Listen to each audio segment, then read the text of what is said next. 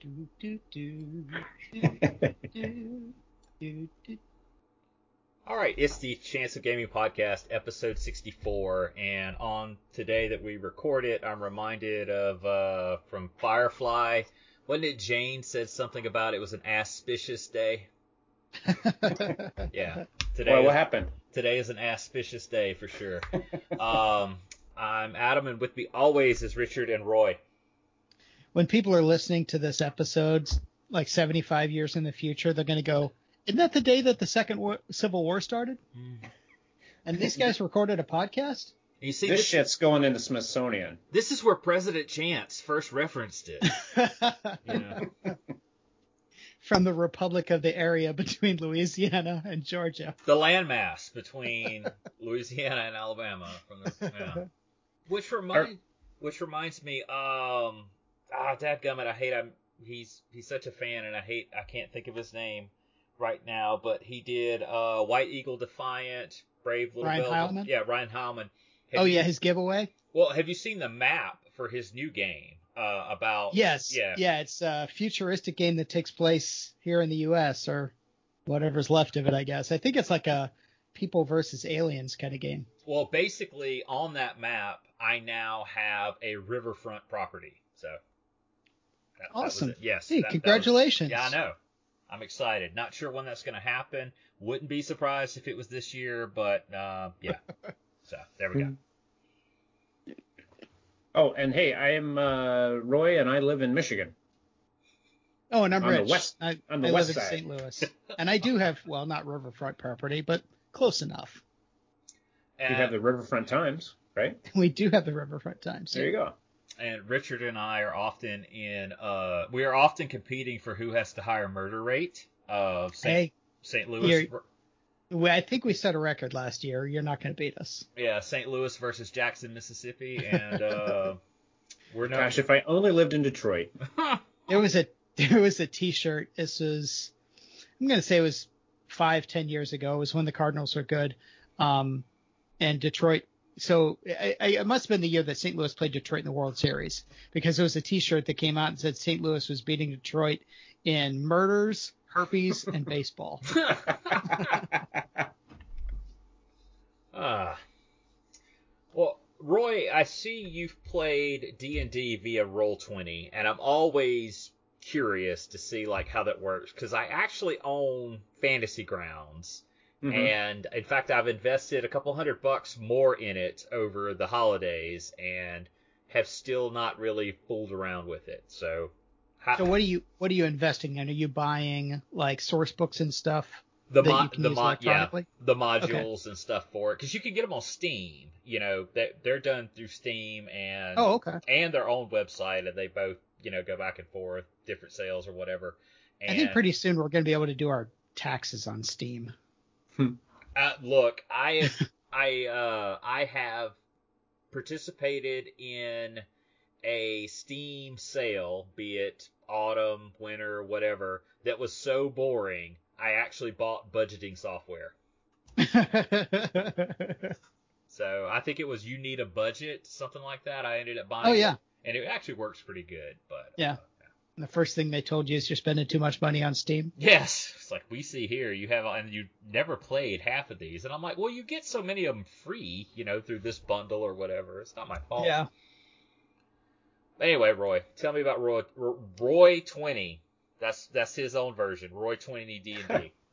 So uh, yeah, this is the high level game that I've been playing, and we're currently 17th level, 18th level, which I you know it's boy howdy, there's a lot to remember. Um, Well, and let- so I always yeah. I Sorry, was, go ahead. I was gonna say, let me let me ask you this. Uh, I am, I know this is a weird thing to say, but I am not that familiar with uh, D and D and its leveling system. I just know from, I think the only ones I'm mostly familiar with is like uh, Dungeon Crawl Classics, where you know you can you start out really really low, and so and you generally stay low, uh, you know, out of the teens or whatever for that. But is like 17, 16, 17 level. Is that like a big whatever in D and D? Oh yeah, that's that's super duper high power stuff. So like the the top level spells are ninth level. I I can cast one ninth level spell right now. Um, so it's um, the the our group of, of characters are really kind of a uh, fantasy Avengers, I guess. So um, yeah, it's uh, 17th level is very high level. It's the highest level character I've ever played in a in a group.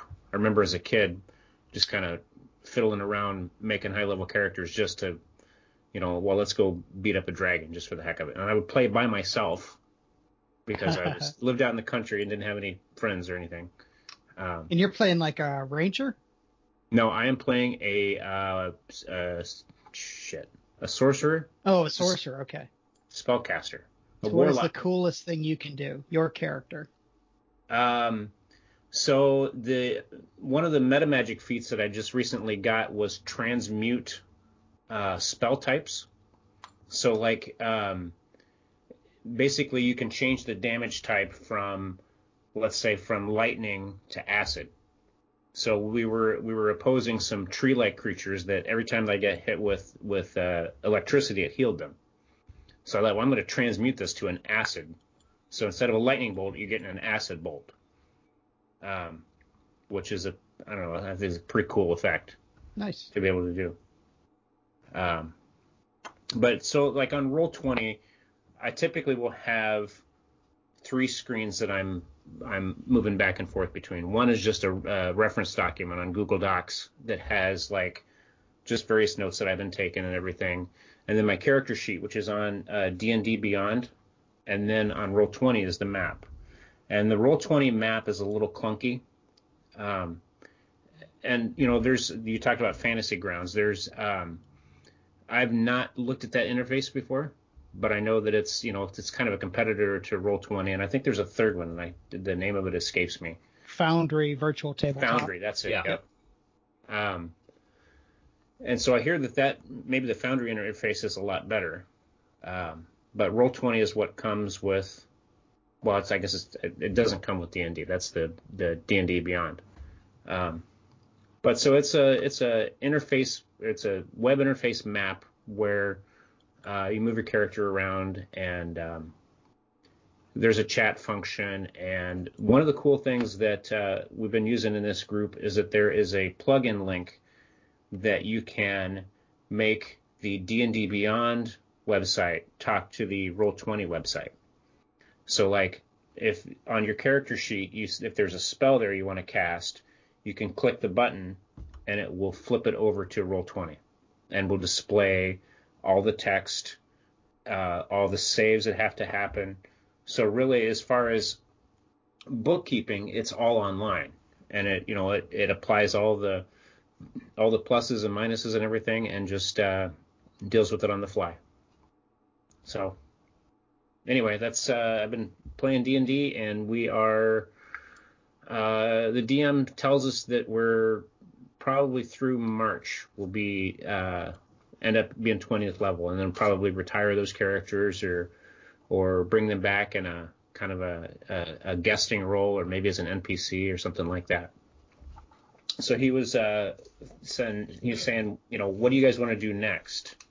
What are the you know what are the votes here here? And of course, I threw out Dark Sun, and he's like, yeah, well, that's you know that'd be great, but I can't really uh, find any um, published content. He said, "I'm, you know, I'm not a, I'm not a, a ground up kind of guy." So he likes to run um, pre-published modules that he can tweak and you know make fit his uh, his story. So he wants something that's Dark Sun and fifth edition. I'm assuming he doesn't want to take like something from an older edition and make it work. Right. Well, he wants he wants something published that he can this yeah. written for fifth edition specifically. Um, and so the what the fourth item on my list there is Midgard Fifth Edition, is maybe the um, uh, the setting that we'll be headed headed for next in March. Um, so it's based on uh, Norse and Eastern European mythology. So it's dark fantasy game. It's uh, or dark fantasy setting.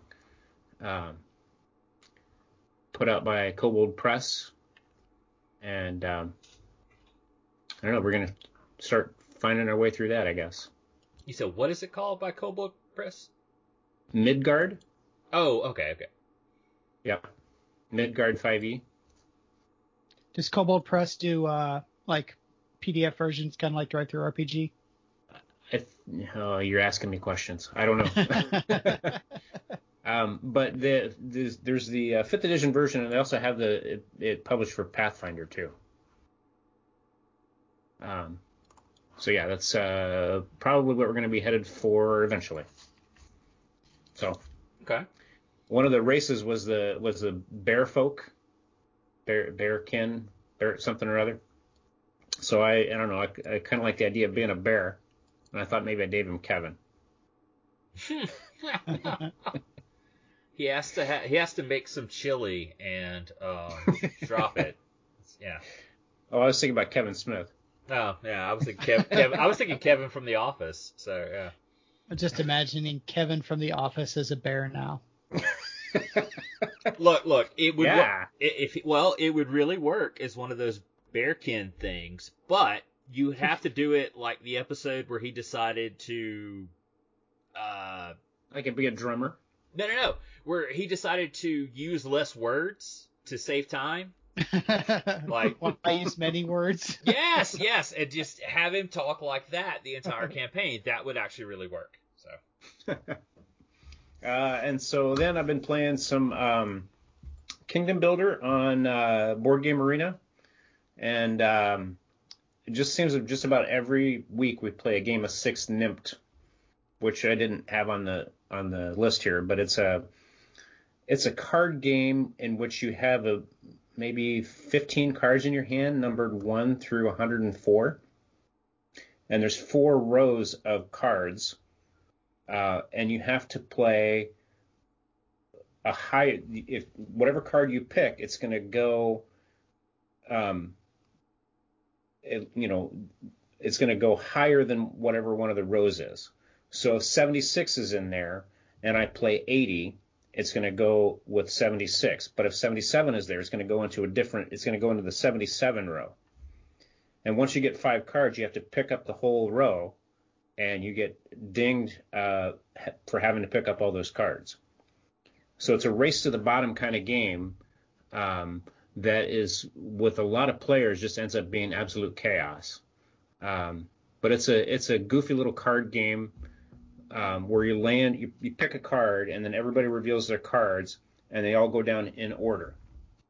So if you know if the card that you have is like five away from the from the card that you're hoping to lay down next to, if somebody else if the other players have those other four cards, then you're hosed because you're going to end up taking that row.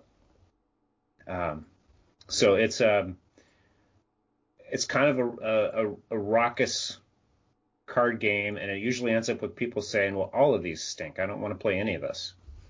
Um, so that's six Nimmt. Um, and uh, seems like we always play a game of Seven Wonders on Board Game Arena.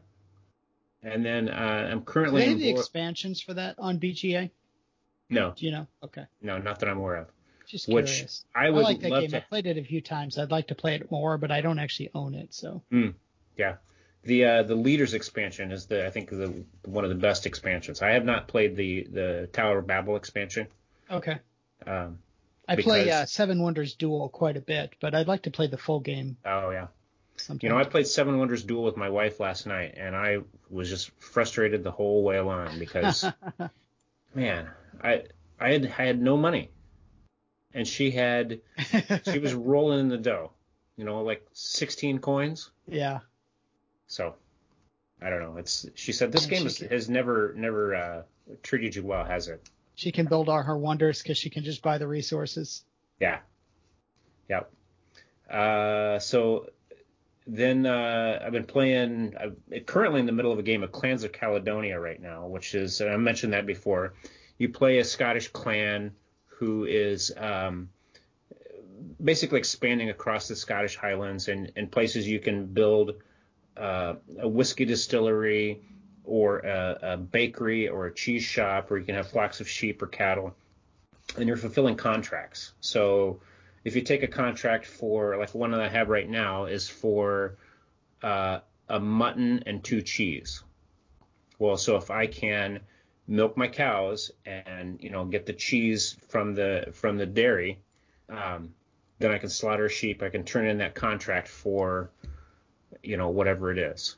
Um, so it's it's a game of area control because you're trying to connect all of your settlements together uh, based within your reach. So like you start out with a reach of zero, and then the, you can bump that up and have a reach across rivers.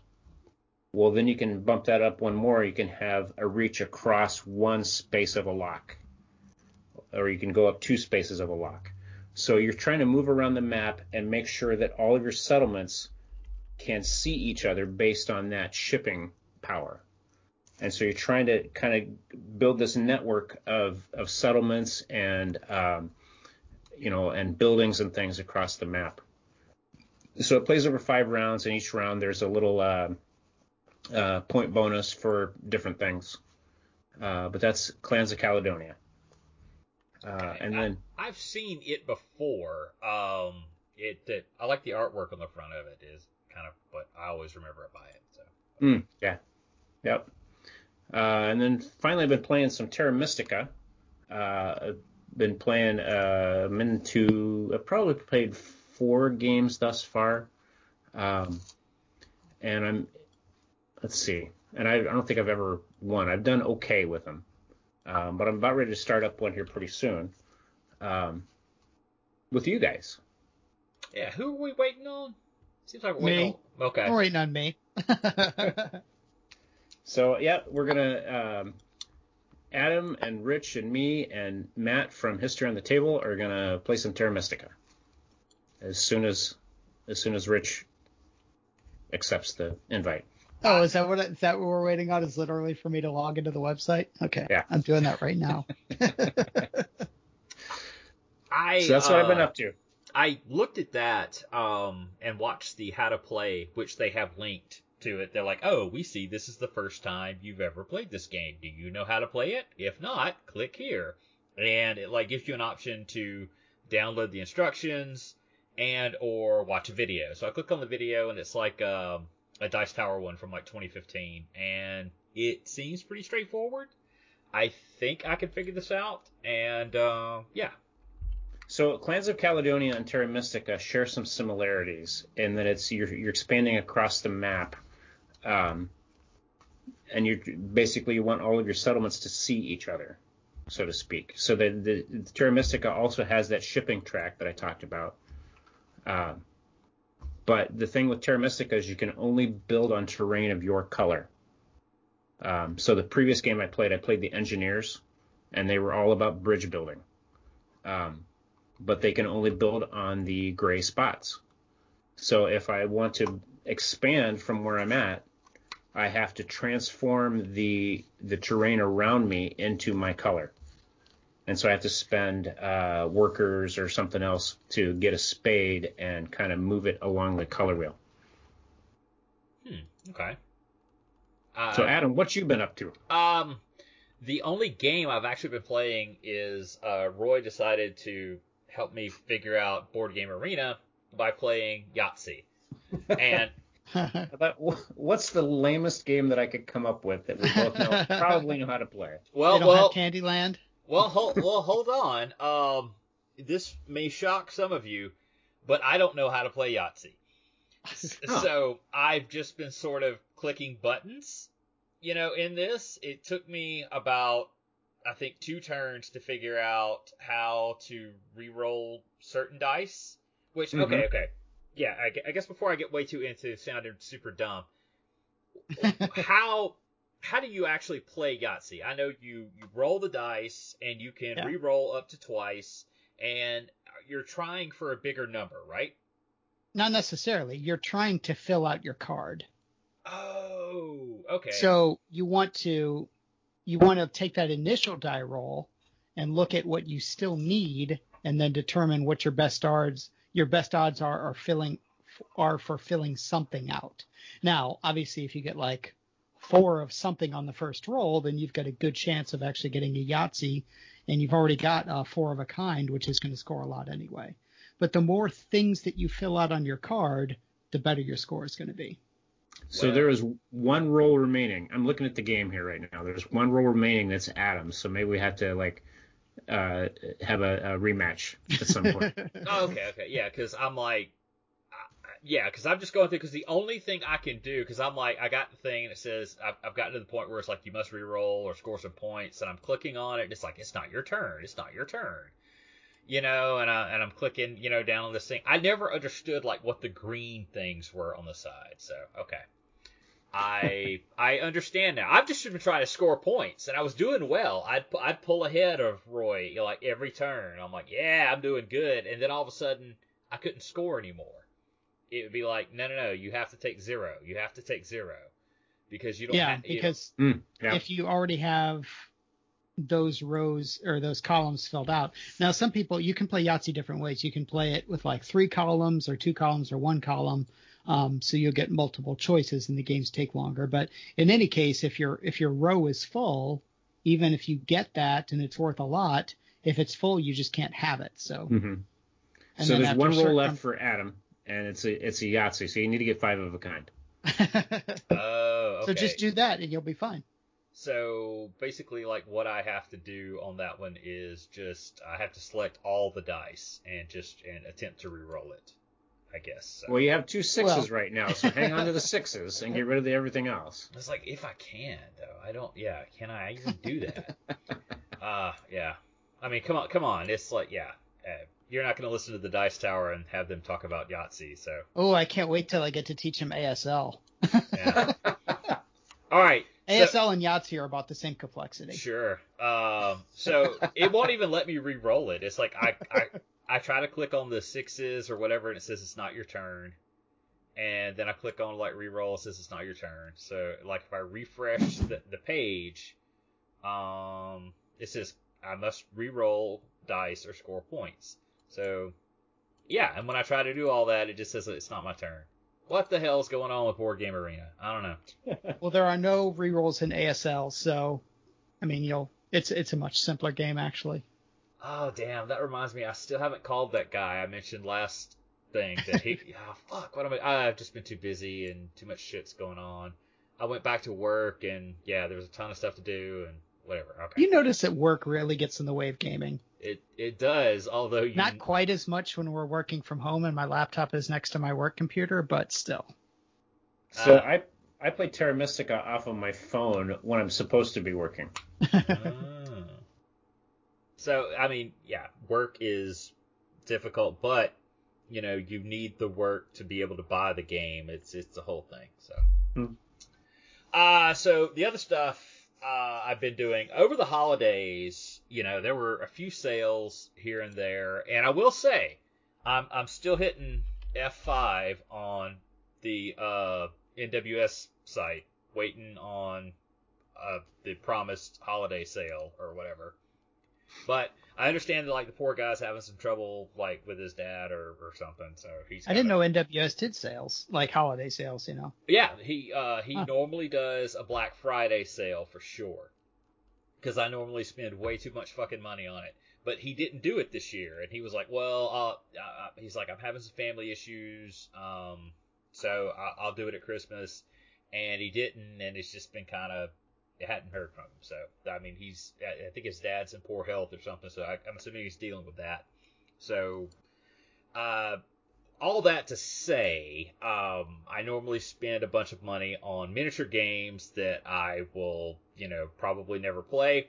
So over the holidays, I've been spending a bunch of money on role playing games that I probably will never play. So um, I, that I dove kind of into the old school Renaissance. I, you know, kind of got a bunch of those because they really appeal to me. And uh, I don't know if I ever mentioned it on the show, but I'm a huge fan of the concept of the mega dungeon. So the, Yeah. I, I, I appreciate that you said the concept because often those things are, are cooler when you're not actually doing them. Yeah, because I mean, I've never played one, so I don't actually know. But I have bought a shitload of books on them and read them. What what fascinated me the first time was some um it was an advertisement for Undermountain. One of the versions of it. That's the classic Mega Dungeon. Not the first one, or I, I think even the second one, but it's probably the one people know most of from D and D. I think it's gosh, it's on. It's been in every edition of Oh yeah. uh, of D and D uh, since I've been aware of D and D. So Yeah, and they have it in fifth edition as well. yes, yes, and uh, because it's they roll it's Dungeon of the Mad Mage, I think in the Yeah. fifth edition. So I've just been fascinated by it because I saw this advertisement and it was it was really grim. It it talked about like it's taken from the point of view of the surviving members of a party and it talks about like you know something ate the wizard three days ago we you know we ate our last bit of food yesterday and all that and we're lost and blah blah blah in under mountain and i was like wow that's so cool Mhm. and then i first saw like the map of it and if you ever like see the map of it you're like holy shit it's enormous you know and that's just so really really cool to me so I picked up a couple of things. Uh, one of them is Stonehell Dungeon, which I got a physical copy of it uh, through Lulu. If you're uh, okay, I'm not familiar, but if you play OSR stuff, uh, you know who Michael Curtis is. I know the dude has his own like role playing subreddit, um, and so he did this big mega dungeon called Stonehell, and I liked the idea of it. Uh, I ordered it and um, I got I, I I ran across what is essentially uh, King Dingaling of the of uh, Mega Dungeons. It is like the motherfucking Mega Dungeon. It doesn't get any more mega or more dungeony than the halls of Arden Vul. I ran into this on Drive Through RPG, and I'm like, holy shit, this is right up my alley because it has uh, five volumes. It is a five volume mega dungeon. And you could get it you could get the complete version of it in a PDF, mind you, for $109. So it's it's enormous, absolutely enormous. So I ordered like the first two volumes of it, and they came in today, and I'm just utterly fascinated by them. And just I pay hundred and nine dollars for PDF. It better have like state secrets on it. Uh, well, or at least be like 1500 pages. Because I, I was trying to look at that real quick to see on Drive Through RPG if it says how many pages it is. I don't know. Let me see. Okay. Uh, let me grab volume. Gosh, this artwork. You know, I was thinking the other day about.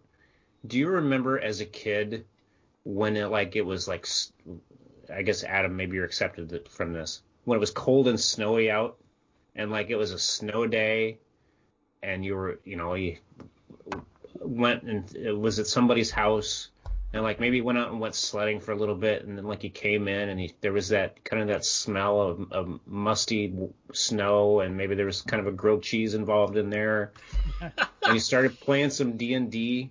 Hot chocolate with marshmallows. Yeah, I just that, that's such a comforting feeling, and you know how smells are are really tied to To um, memory. Yeah. yeah. There's just, and I, I, I keep trying to identify what it was. It kind of, it must be the weather. Kind of brings me back to that. Well, it's we can't go to school, so you got to go out and and have fun for the day, and you know maybe we'll we'll roll some dice around. And I remember just, yeah. I those days are over now. They're not gonna have snow days anymore. I don't know if it's Oh, yeah. where you guys are, but well, Adam, you'd never get a snow day. But yeah, they announced here that there's not gonna be snow days anymore. It'll just be Zoom days. Those Oh, wow. those bastards at Zoom I know. wrecking things for kids. Uh, okay, wait, wait. We have snow days in Mississippi. Oh, like if it if it if it snows in Tennessee, you get a snow day in Mississippi. if if it if it snows and quote unquote sticks, which is literally we'll, we'll have like in less than an inch. Like, ha- can you even imagine? Like, there is half an inch of snow on your uh, grass. It's already melted off your roof and everything. Just half an inch on your grass, and we just shut down everything. They're like, oh my god, people are gonna die. We, we've got to shut it all down. No one will survive driving to work. Close everything. So, so okay, Roy, you were talking. You were talking about. Sorry, I've, I've kind of spun you out from where you were headed, but uh, you were talking about like the artwork is very it is very uh reminds you of that time, right? yeah, Larry Elmore. Yeah, it's it's that OSR, that old school Renaissance, old school role playing. It's I I kind of dig it from that Yeah. because it all looks Didn't they like publish a coffee table book of his artwork a year or two ago? Yeah, Yeah. yep. Sounds all that familiar. stuff. But all right, okay. We uh the pay I've grabbed my volume one of uh, the Halls of Arden Vul, and it has uh, basically 315 pages in it. So let's do a little math here. Uh, let's do Oh. 315 times five. So You're say looking like 1600. yeah, just under 1600. So, in theory, the Halls of Aidenville, Arden Vul complete uh, for $109. You get about a 1500 page uh, thing there. Big, big ass PDF that would. I've had like computers or whatever before that would just crash if you tried to open one that big. So, I don't know. It's up to you. Wouldn't open that all. Oh, yeah, I've had crappy uh, iPads too that would never, ever open one up that size. So, anyway. That's uh, seven cents a page. It's- what a deal. Um, but yeah, that's what I've been doing is kind of buying into OSR and stuff. And but I've kind of dove into several different me- uh, mega dungeons. The other one I'm interested in, if and when I get the stimulus, um, is called Barrow Mage. I'm sorry, Barrow Maze. And it's another big multi-volume mega dungeon. I just, I man, I really dig reading them and reading just because it's little bite-sized snippets of like this is what the room is and they describe it and they may describe like the lore of it or whatever and it's just it's just really cool. I love the the amount of thought and stuff people put in that. Plus the big maps are cool. If i think if i ever tried to run that i would just get completely lost on like where people are and yeah. Oh where are we? I don't know. We're we're lost. I'm just going to switch to a random page and that's where we'll be. That's what i have to do. And uh, the other thing, only other thing I've done is I registered for an LLC today for my Siege of Vicksburg tabletop gaming convention, hopefully coming in October of this year. So Mm. I'm, I'm moving toward that. I'm and you can follow along at siegeofvicksburg.org. And uh, I've been kind of uh, running up spreadsheets and stuff like that for costs. It is like a really weird thing, you know, when you want to do a convention, it's kind of really hard to find someone to ask questions of. Like, you know, okay, if I do this, you know, what did you pay for that? And, you know, um, can I use this as a tax write off? Does that work? You know, there's all this crazy, crazy stuff that you want to do if you're just trying to do a kind of a decent size, more anything above like, hey, I'm just gonna have a wargaming weekend with like 15 of my buddies, you know. So it's, it's so actually, I was going to ask you pretty much just that.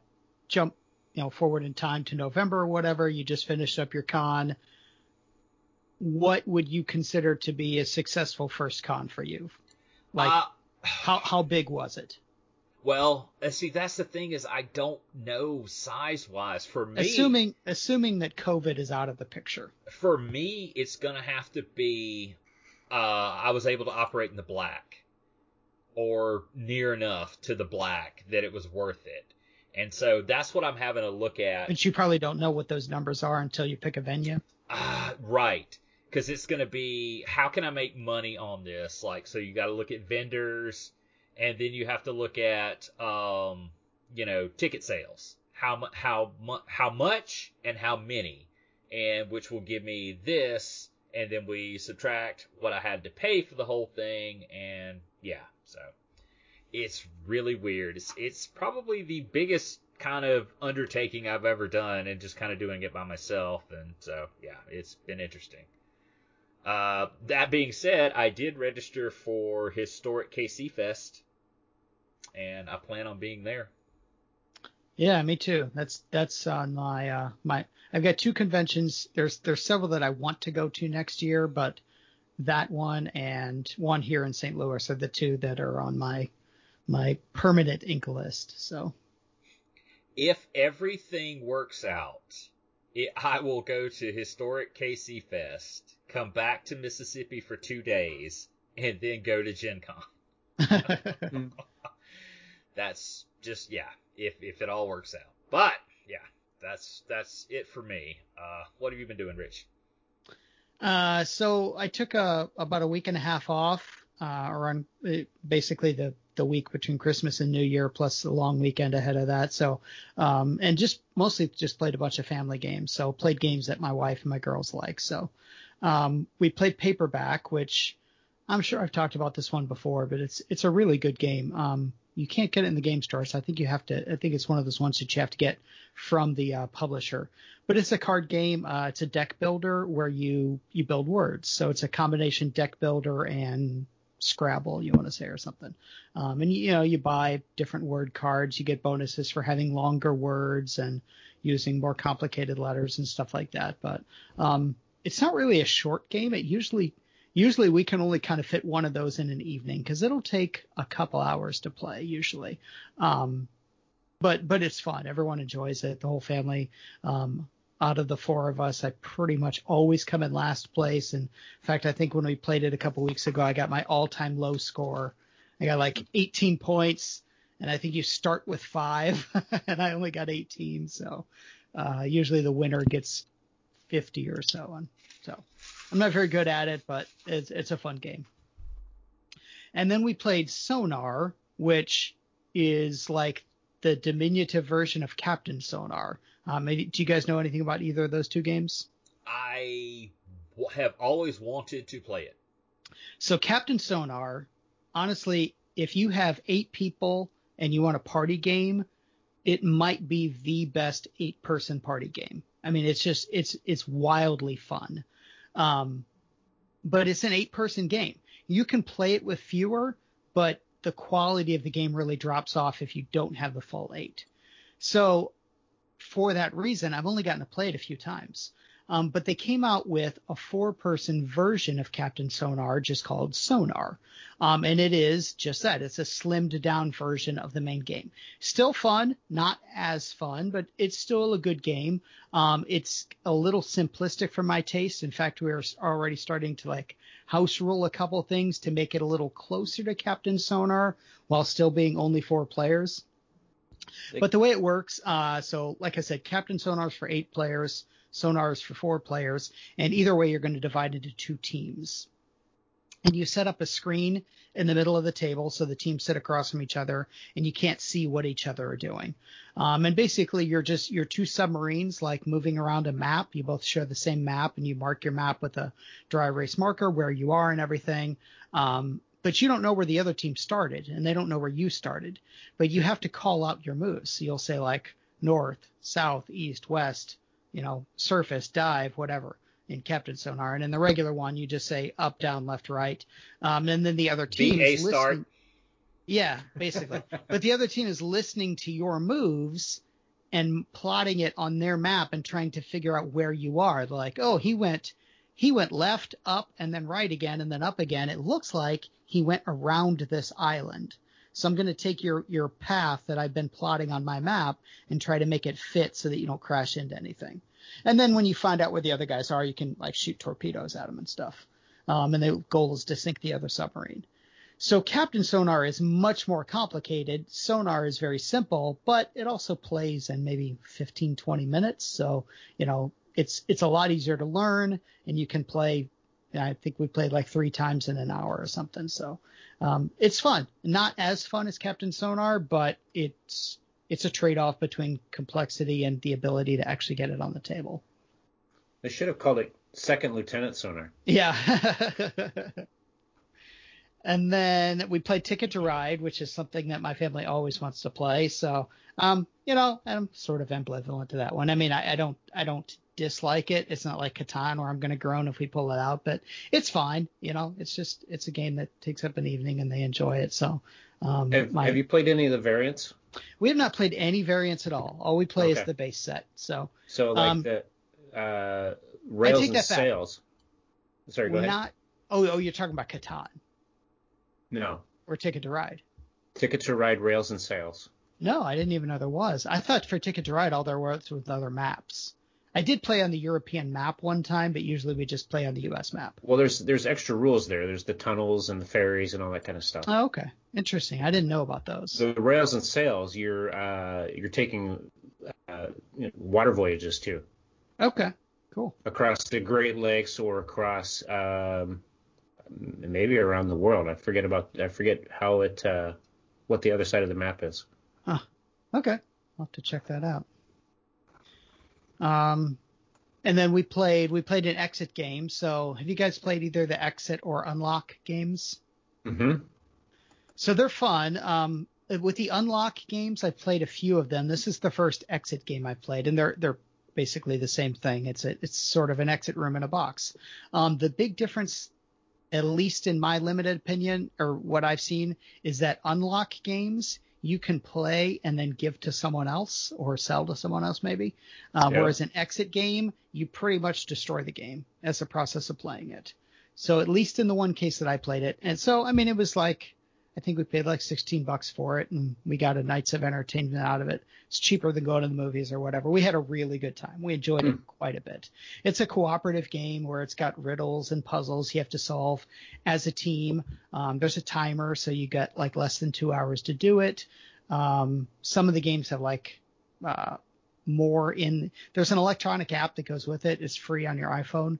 Um, and the unlock games, it seemed like the app was a little more uh, interactive, where in the exit game it was literally just a timer and a soundtrack. Um, but we played one called the Abandoned Cabin, where we had just this, we had to unlock a bunch of different, like maybe nine different locks or something before we could get out, and and we had a great time. I mean, it was a it was a well spent 15 or 16 bucks, whatever I paid for it. Um, I do know the unlock games. There's a like a three pack for thirty dollars at Miniature Market, and it's three Star Wars themed unlock games. So I'm thinking about picking those up as well. I've heard about those. I've uh, played a few of the unlocked, the non-Star Wars ones before. Yeah, I've seen them at And- uh, GameStop of all places. A lot of Oh, times, really? yeah, a lot of times in the clearance section. So just an idea. interesting. Yeah. Like I said, the exit game, I mean, we literally, we destroyed this game as a process of playing it. We cut stuff up, we folded stuff, we marked on stuff. Um, the few unlock games that I played, you could do that, but you don't have to. So it's very easy to play the game and then give it to someone else. Now, once you've played that particular game, there's no point in playing it again because you've solved all the puzzles, you know the riddles. But you could give it to someone else to play. The exit game you couldn't give to someone else, so you just got to throw it away. That doesn't sound very nice. We recycled it, so it was much better. And then we played Clank a few times actually. Um, that's always a fun one to play. Um, Clank is a little dungeon delver deck builder game. We played. Um, we have the Underseas expansion. We didn't play that this time. Usually we play on the like the back map of the initial game. Um, they sell a bunch of other maps for it, and there's some other versions like Clank in Space we played a couple months ago and there's like an acquisitions incorporated there's a legacy clank there's lots of different versions but honestly the, the base game is fun i mean i wouldn't mind having a couple extra maps but really the game is different enough each time that you play it even if you play on the same map every time there's a ton of cards in the deck um, so it's it's going to be a, a different game each time and that's another one where my my college age daughter usually just wails on us but uh, for the first time ever, our 11 year old won. She got like 130 points, which is pretty good score. So, Wow. yeah. And then that was the end of the family games. I was done with that. So I came home and hopped right back into war games. um, and this one I actually got for Christmas. It's called Labyrinth, the War on Terror. Um, it's a card game. It's a card based war game. It's a Volko Ruhnke game. So if you have played a coin game, Labyrinth feels very much like a coin game. It's not in the coin system, but there's enough similarities that I think it's a good comparison. But it's a two player game. You play the uh, the U.S. You could say like the it's it's the U.S. really versus the the Islamists terrorist forces, and basically the Islamists are just trying to make Islamic governments, and the U.S. is trying to build up good governments, and the if the U.S. wins, if they can kill all the terrorists on the board, Islamists win if the, if they can set off a nuke inside the U.S.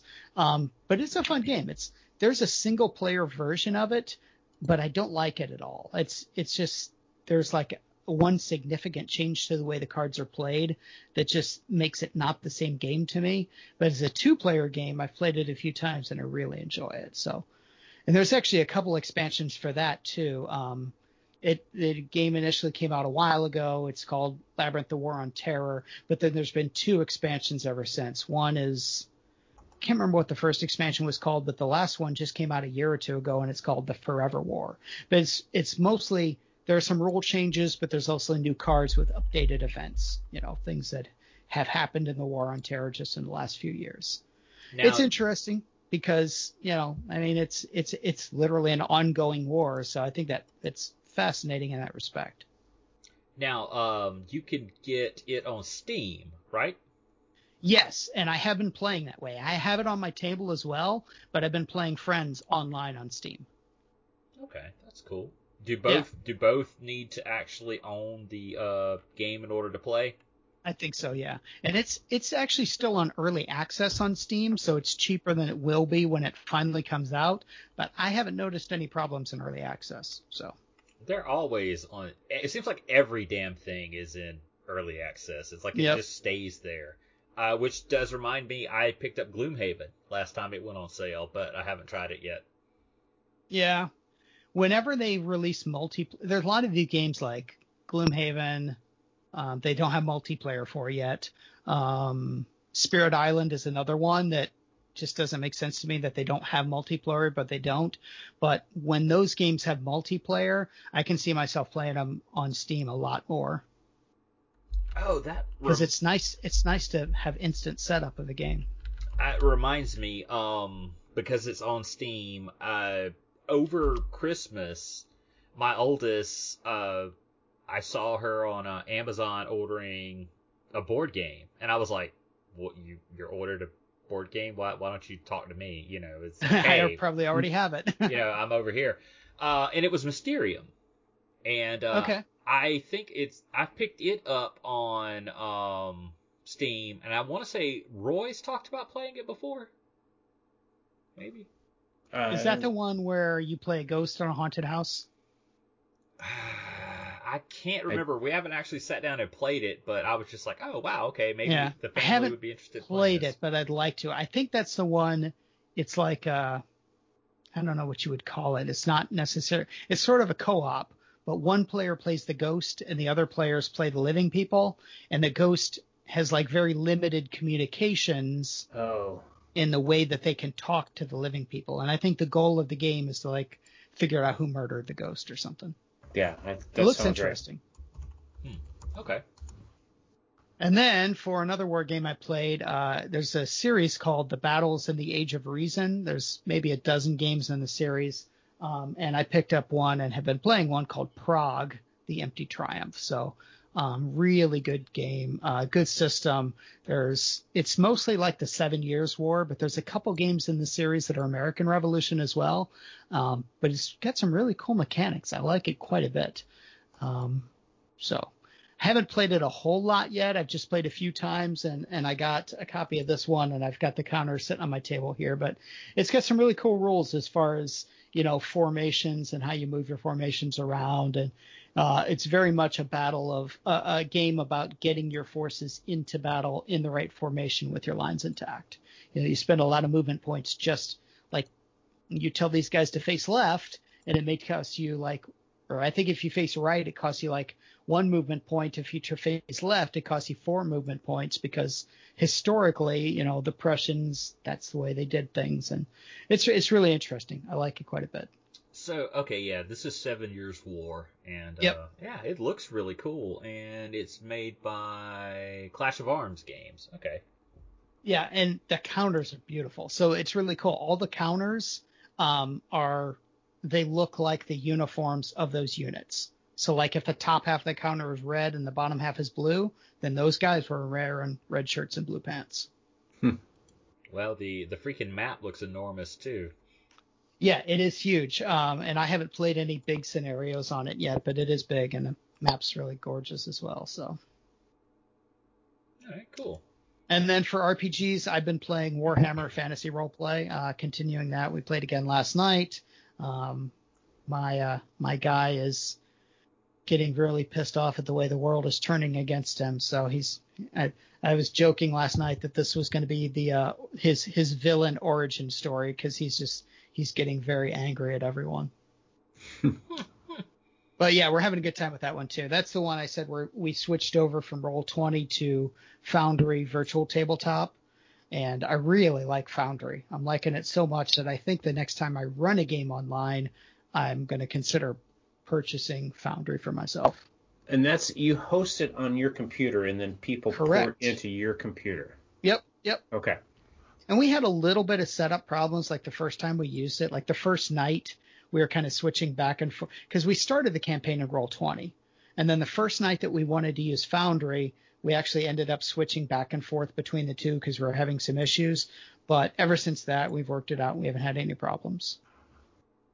Cool. Uh, my friend Chris has been talking about it a lot and wanting, you know, kind of move over there for stuff. I think the only thing I can think of um, that's a negative about it, it doesn't have anything official or like you can't use, you know, official artwork or whatever on it. Something like that. I don't know. Seems like I've heard something. I don't know about that, but one of the reasons we switched was because the artwork was so much better in Foundry at least for this game that we were playing, like when you go to roll 20, like if you try to zoom in on the map, the resolution was too low and it, you know, you couldn't really, there was no point in zooming in. But on Foundry, you can zoom in and it's much higher resolution. Now, I have no idea if that's because Roll20 is using an official version and Foundry is using a pirated version. I have no idea. But that's the reason we switched. One of the reasons. Hmm. Okay. And okay, that that is the end of Richard's been, been playing things. Yeah, that's so, it. Uh, the postcard thing is kind of over. Uh, I've mailed off, I think, the last big chunk of them today, including uh, several out of the country, which is interesting because I didn't know there is a international postcard stamp. It's like a dollar fifty or something like that, and it's huge and uh, which I had to get really creative with putting it on this thing because you know it's a postcard game, and I sent a couple of those off. So yeah, if you guys get them, I'm just curious. You know, let me know. Oh. And uh, see, I think I even mailed off uh, Dick Trapier one today. some some guy in St. Louis. I noticed it when I was filling it out. I was like, what the hell? Okay, all right. Mailed that off. All right. Uh, we have a sponsor who will mail things to you if you electronically transfer you him money. money. Yes, Mm. he will mail things to you. He also prints things to you. It is Mike at alterdementia.com. And we have this great discount code, which is COG2019. And uh, just check it out in the show notes because you know it's kind of weird way of you know spelling alter dementia. And um, yeah, just head on over there. You can see it in the show notes. And Well, there's some cool little mechs that he has. yeah, I like those. I really like the he's doing the uh the Ill-Gotten Games uh sci-fi terrain, and uh, I've been kind of interested in that because I've and also like uh some of his other weird miniatures that he has because of um not Mutant Crawl Classics, uh Metamorphosis Alpha. Metamorphosis Alpha, I think, is really cool, and being able to do miniatures and stuff from it. So, just interesting. Yeah. And uh, yeah, so that's COG 2019, which saves you 20% on your order. Now, we actually have an interview. We have not had an interview in forever. So, um, and we actually have one, and it was this long conversation I had with this nice gentleman named Matt Alexander from Australia. Uh, we talked about how he stole my idea to bring Renegade Legion back. So, and uh, that's what we have. Um, you guys, uh, this is it's been really interesting to me uh, because it's it's coming to Kickstarter, I think in March, and he's got a Patreon, where uh, you could subscribe to a certain level and actually be a character in it in, in canon, the Renegade Legion, and because uh, he's it's and you'll hear all this in the interview is it's he's doing kind of a soft reboot of, of the series, and uh, yeah, so but the idea and being a canon character in a game uh, really appealed to me, so I hopped on that um that Patreon level because it was a reasonable amount. So if I just stay in for a few more months, maybe there'll be a, a Captain Chance in the Renegade Legion. I think it'd be really neat. But they've got uh, a Facebook page too that they publish a lot of information on. Yeah, and, uh, as well as Twitter, which I think is where I originally ran into him, or maybe it was a Tabletop Gaming News article. Uh, but yeah, I talked to him on that, uh, and that's how we ended up talking and uh, got him for the interview. You'll see him refer to me as Steve, which is how I've listed myself on Twitter. Yeah, it's just a thing. I change it to just. Now be- that's because of your friend, right? Um, I've never asked you about that. I Uh, assumed it was because it was right after your friend passed away. Uh, no, no. It's uh, I occasionally comment on uh things posted on Twitter about my own state government. So I'd rather not. Oh, on Uh, the DL. I yeah, gotcha. so I'd rather not. You know, you know have From time to time, I take my last name off of my Twitter profile. So, you know, it's just I just toss it up there, or you know, I just change it to something dumb or, or whatever. But he he's called me Steve like the whole thing, like in our correspondence and in the actual interview. So I did I just let it go. I, I didn't want to explain myself because I thought it might just sound dumb, like oh uh, sorry, Mister Australian, I I scared, I do this. So When I was at college, there was a girl I met one night when I was drunk at a party. And I don't know if it was me or she misheard or whatever, but for whatever reason, she thought my name was Patrick. And I never corrected I don't know her. why that and makes me laugh. for like two more years, I would see this girl on campus. Like, I mean, we ran into each other a lot. So I'd see her at least once a week, and she called me Patrick every time, and I never corrected her. Uh, look, I can't tell you how many people call me Chance. I- including Netflix. Um, in the correspondence, it sends to me like, "Hey, here we got a new show," or you know, "You owe this much money," or whatever.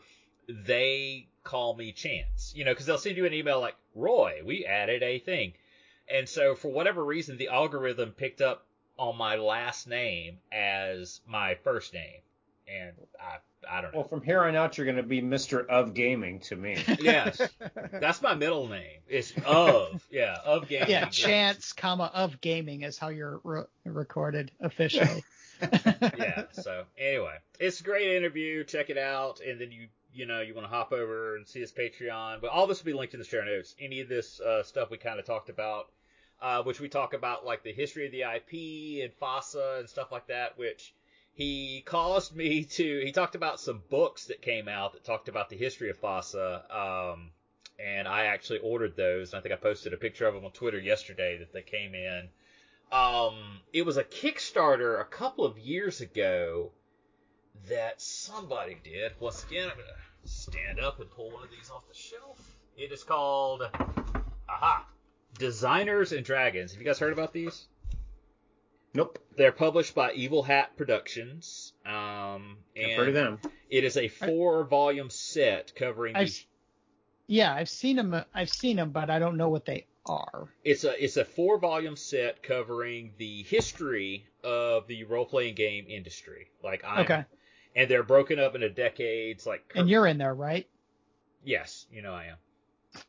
Uh, currently, yeah, I, I'll be in the one that comes out the the fifth book. I'll be in there, and um, I'm currently holding in my hand uh 90 to 99, and um, yeah, it, there's an article on the death of uh, fourth edition D and D, uh, just various uh interviews and stuff like that. Here they're talking about Hackmaster, Blue Planet. Yeah, I just found it fascinating, and I can't wait to actually um, sit down and read it all, which I have some time coming up, and I'm planning on doing that in the future. But yeah, all the stuff we talk about in this interview will be linked in the show notes. So just check it out and let me know what you think.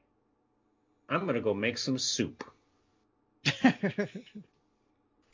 All right, joining me now is Matt Alexander from Budgie Smuggler Games. Um, I'll have to ask what a budgie is and how you smuggle it, and who stole my idea about Renegade Legion. Matt, welcome to our little show. Thank you so much for having us. Uh, we really, really appreciate it. So, what what is a budgie, by the way? So, budgie's a small, um, I think they're a grassland bird, a small parrot-looking bird. A lot of them get domesticated, and people have budgies in their house. And to be a budgie smuggler, it's, a, it's an Australian term for uh, a set of speedo swimwear. Oh, Uh, as you can imagine, a bloke wearing this the swimwear with these uh, his package in there looks like he's smuggling a budgie.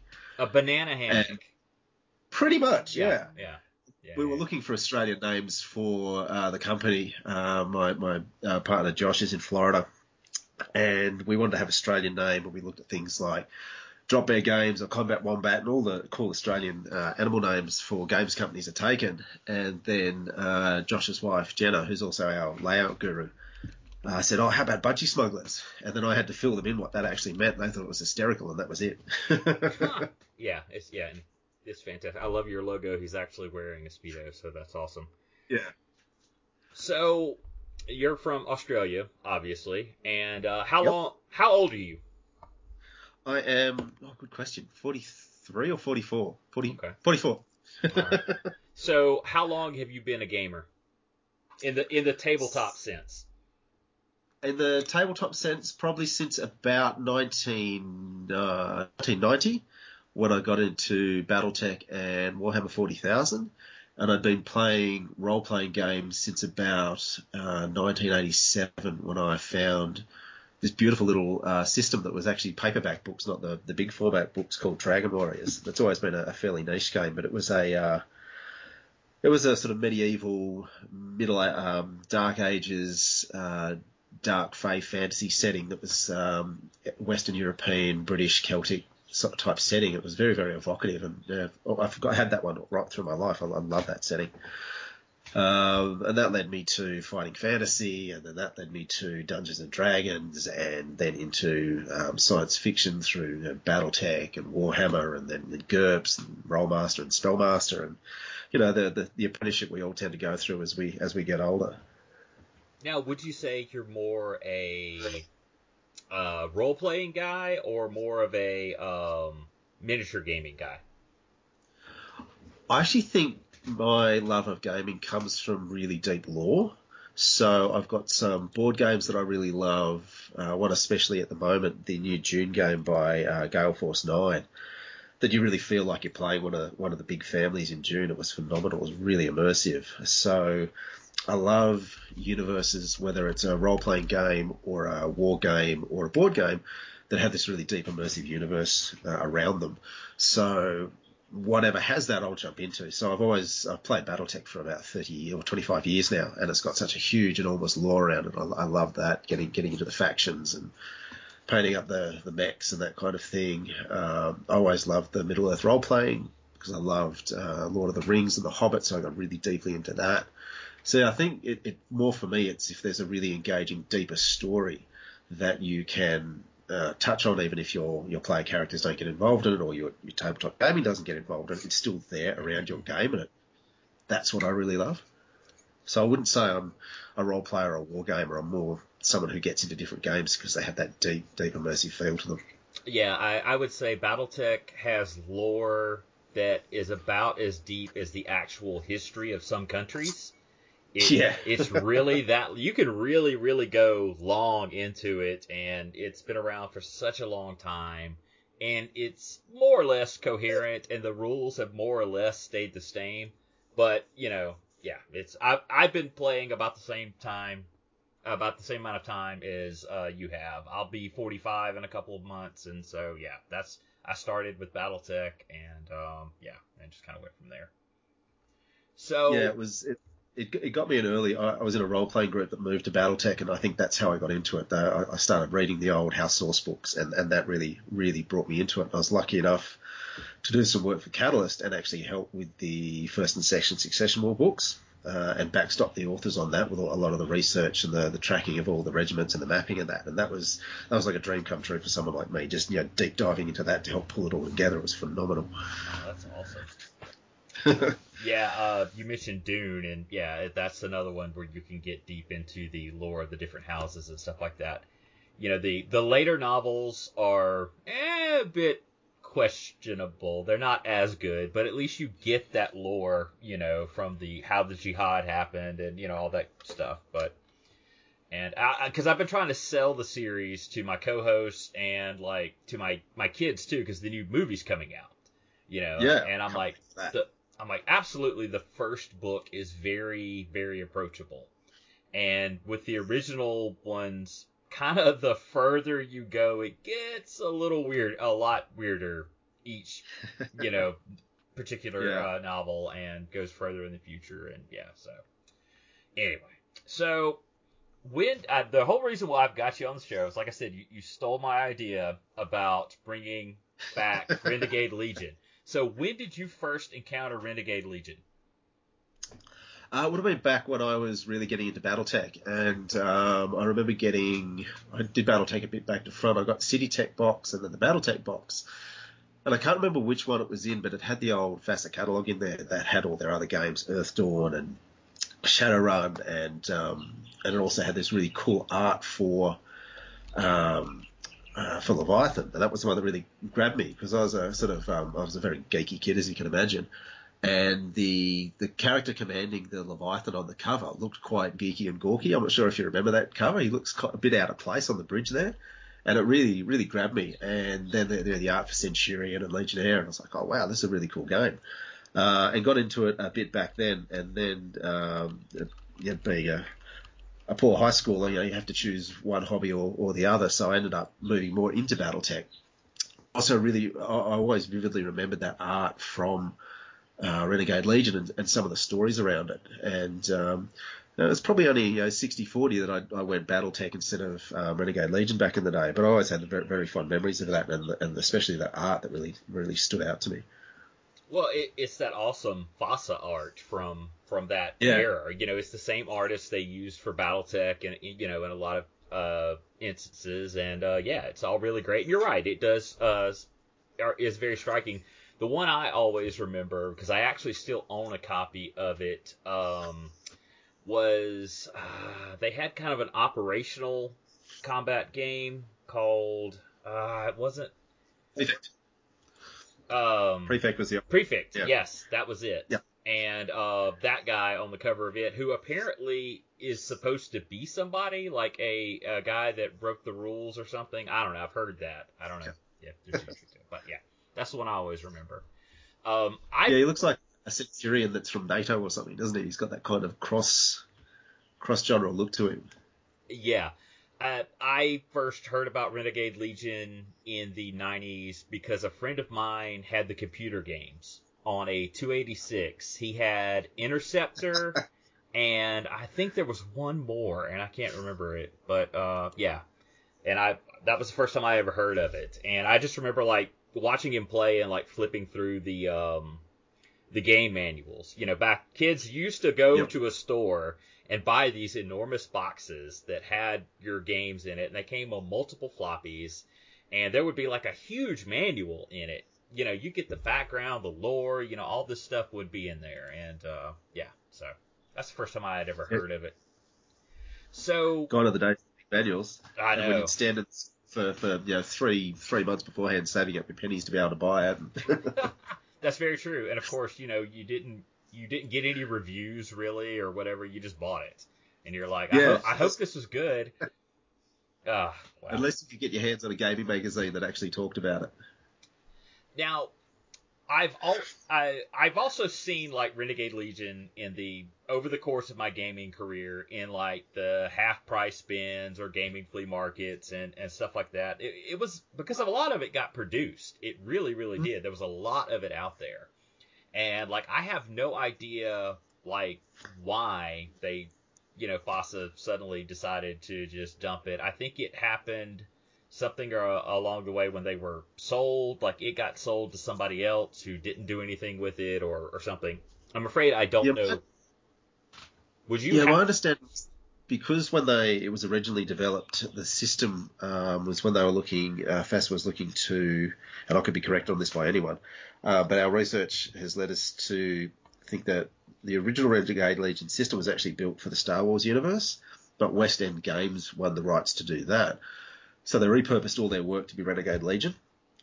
Uh, and then the only problem for Renegade Legion was that as a tabletop war game miniatures game, it was directly competing with BattleTech, their other big tabletop um, offerings. So, you know, being a company, you don't want to be competing with yourself in the same space.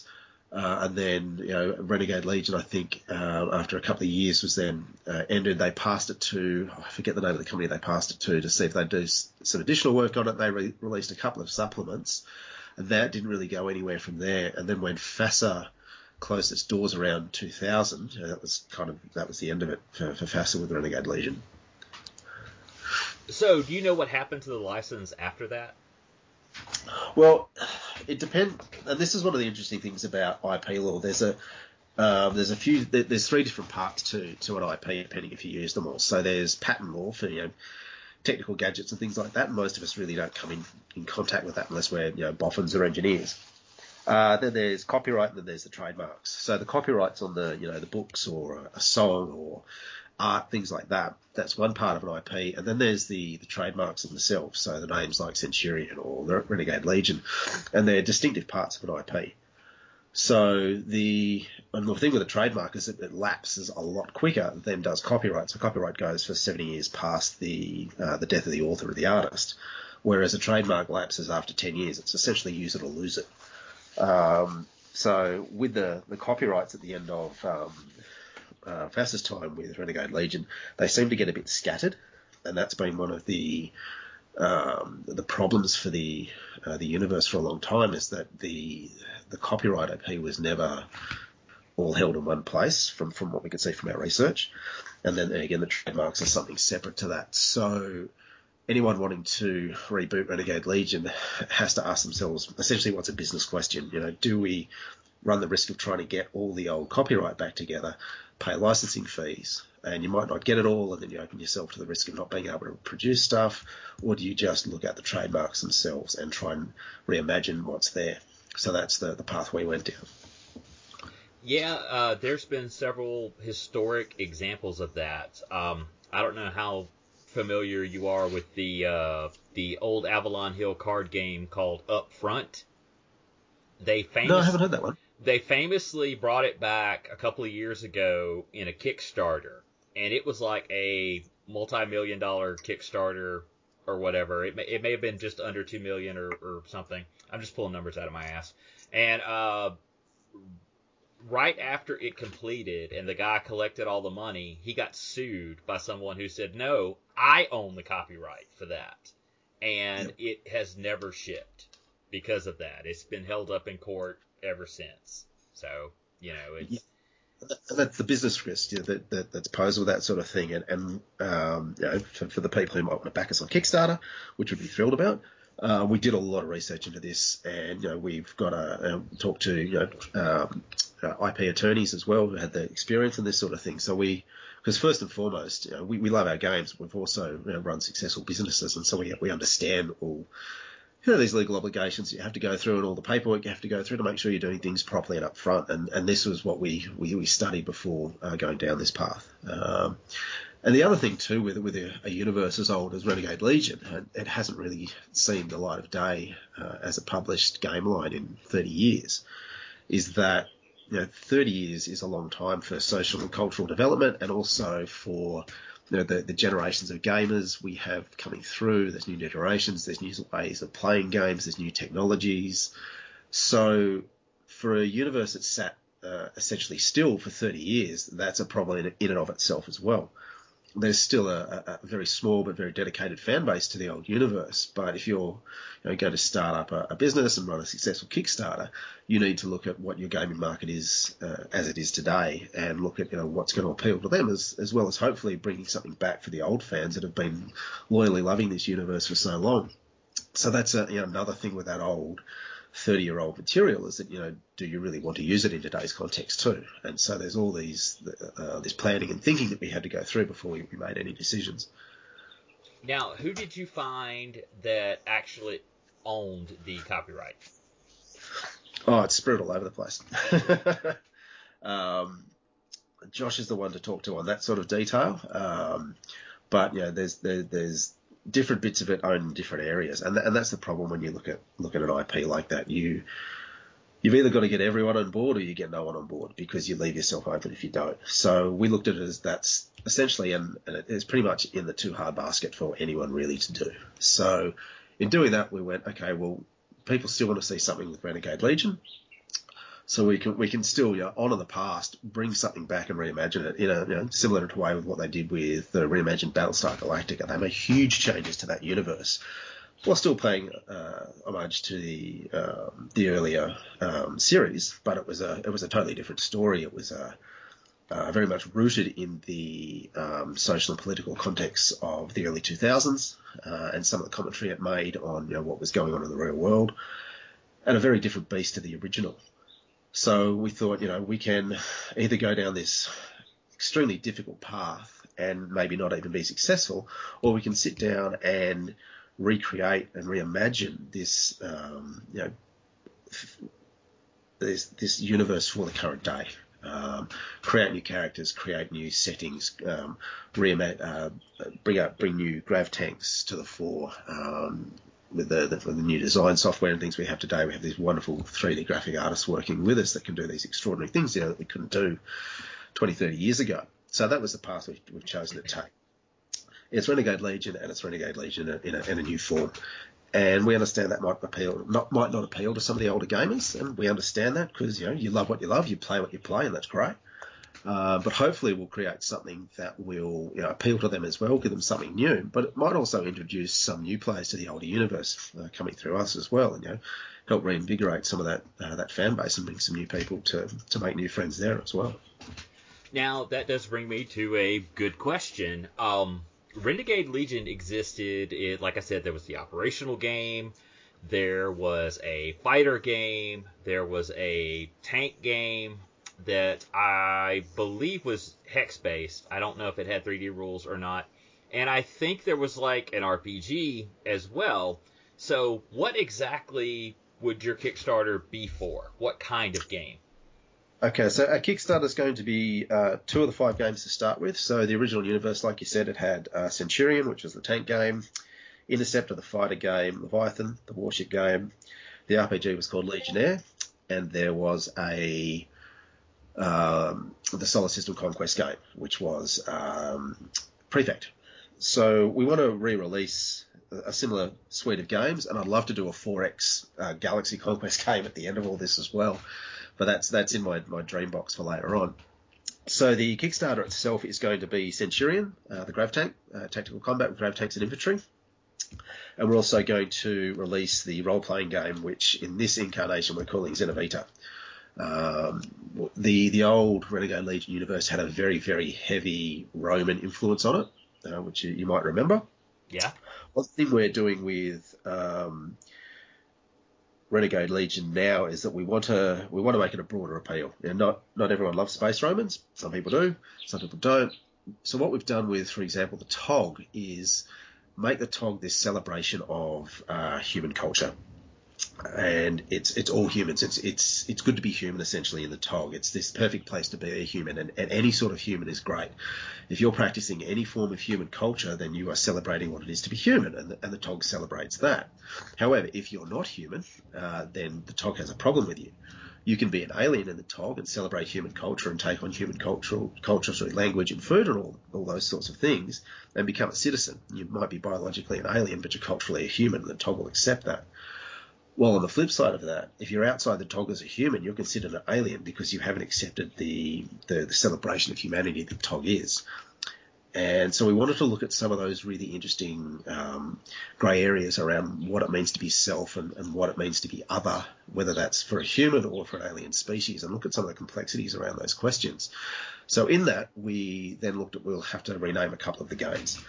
Uh, so therefore, the role-playing game becomes Xena so essentially Outer Life. Um, we sort of mangled some of the old Latin there. Uh, we had another name for it that didn't work out um, because we did some research on it and other things were coming up for it that weren't uh, what you'd call PG-15. so we moved to, we moved to Xenavita. I had this really wonderful name for it, and it sounded really good. And then I woke up to our Discord chat one morning, and, and someone had gone and searched it and said, "No, this is coming up with some um, terrible adult movies." okay, what, we'll have to. What was the name? name? What was the name, Adam? Uh, the original name I looked at was it was similar to Xenavita, so it was uh, Exosentia, which was a play on outer intelligence. Um, and it was close to a, a name you don't want to go near in okay. 1980. So we, we, we canned that and went with went with Xenavita, instead. So the Kickstarter will have the, the tabletop miniatures game for infantry and tanks, and then the uh, the role playing game itself, which will have all the, the really deep immersive material for the universe, will be part of that as well. So we'll do the two together originally we had the, the grand idea, let's try and launch all the games at once, but yeah, that's just impractical. It's just too much work to, to do to try and launch that many games at once. And, you know, you, you, you still want to test the market and see if the interest is there in the first place. So we'll do the, the first tabletop game of the RPG.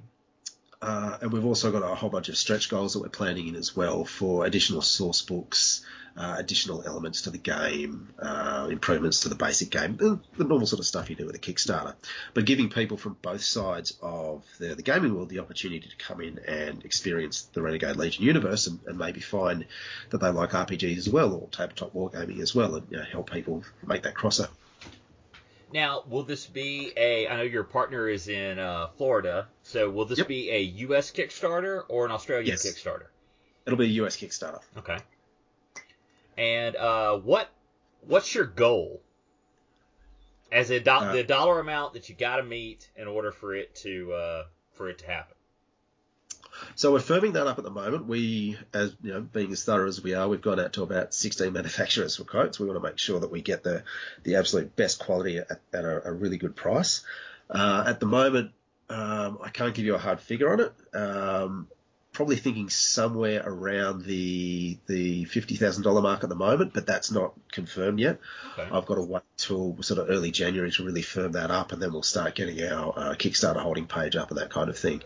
Uh, but we've, we are getting you know, costs back on you know, everything at the moment, which is great, and it's it's falling in the area that we expected it to, which will you know, provide people with a a really solid uh, role playing game book, uh, additional supplements uh, a great core box set with um, some really, really beautifully done miniatures, uh, the dice, um, the, the, the, tokens, and all the other bits and pieces you, you get in a box these days. Um, and it's looking, we're, we're, thinking that that funding will fall around that, that, that $50,000 mark, uh, which we, we think is really achievable.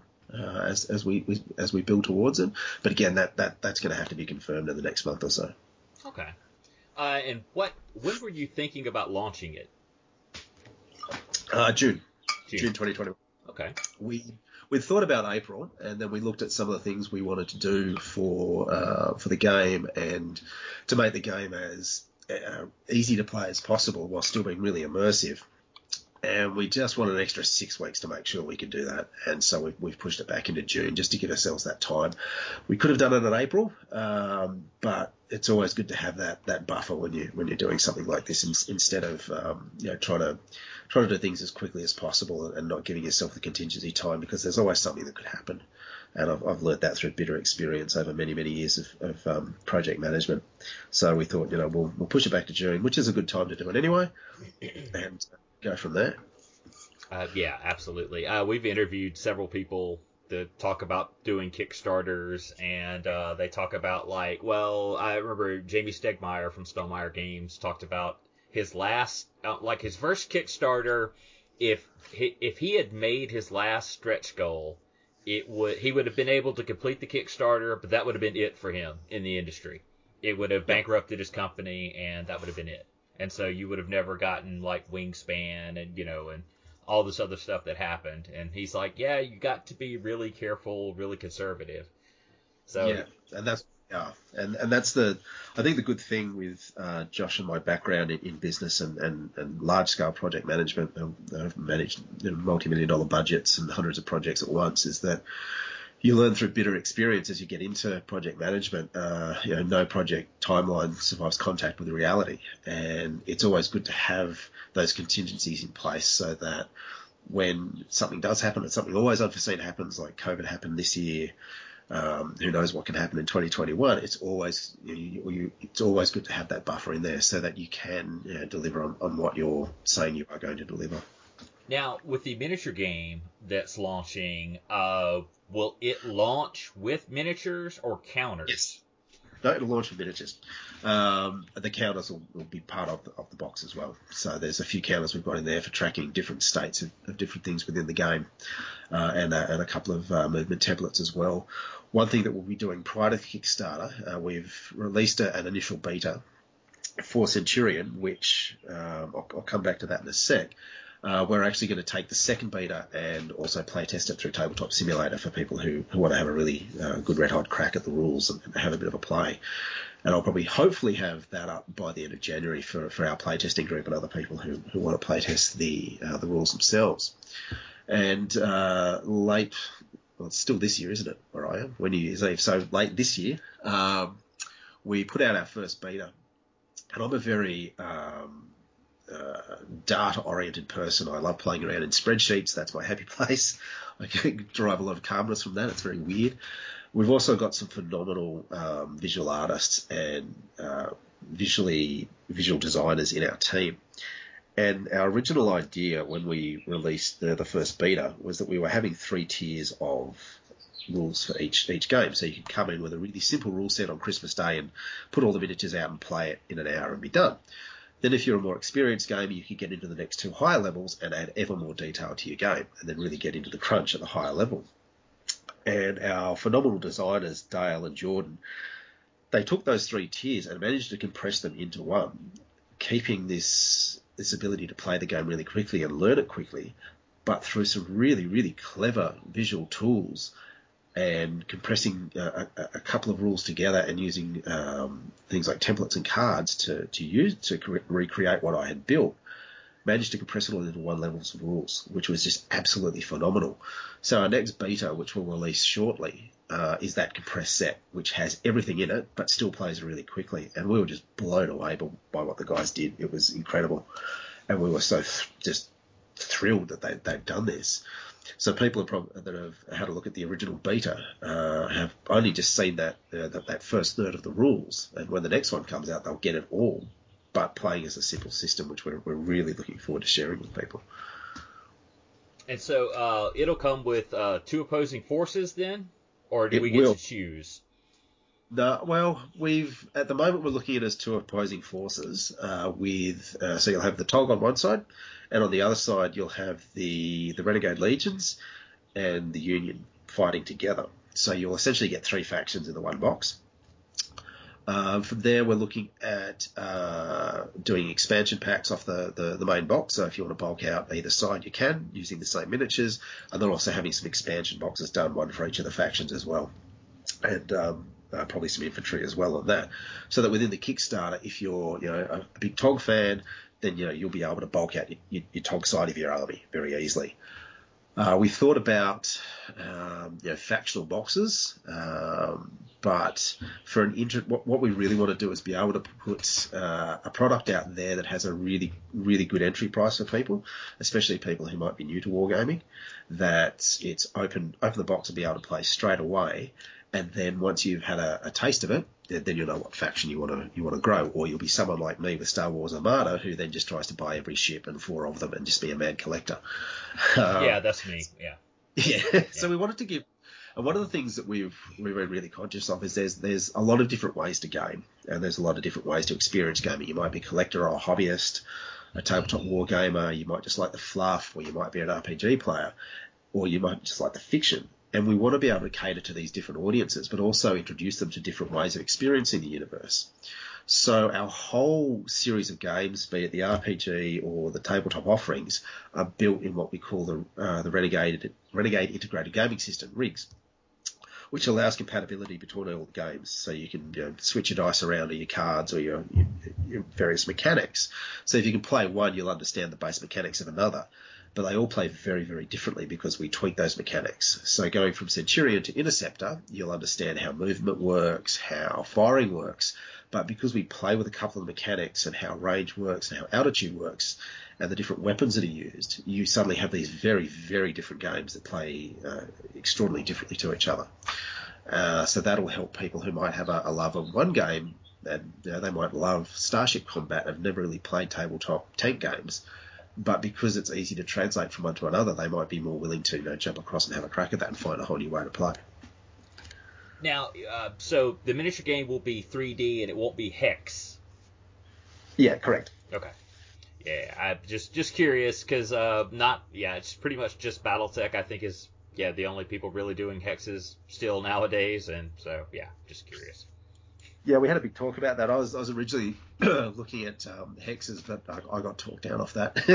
and that's a good thing about the team we've got. There's a lot of really strong personalities in there, but it's a it's a great team for throwing out ideas and seeing if they work and testing things. And so we we looked at how we how we wanted the game to feel because it's it's great having a game that makes you feel like you're in the universe. So you read the fiction, then you play the game, and you're like, oh wow, this feels like the books.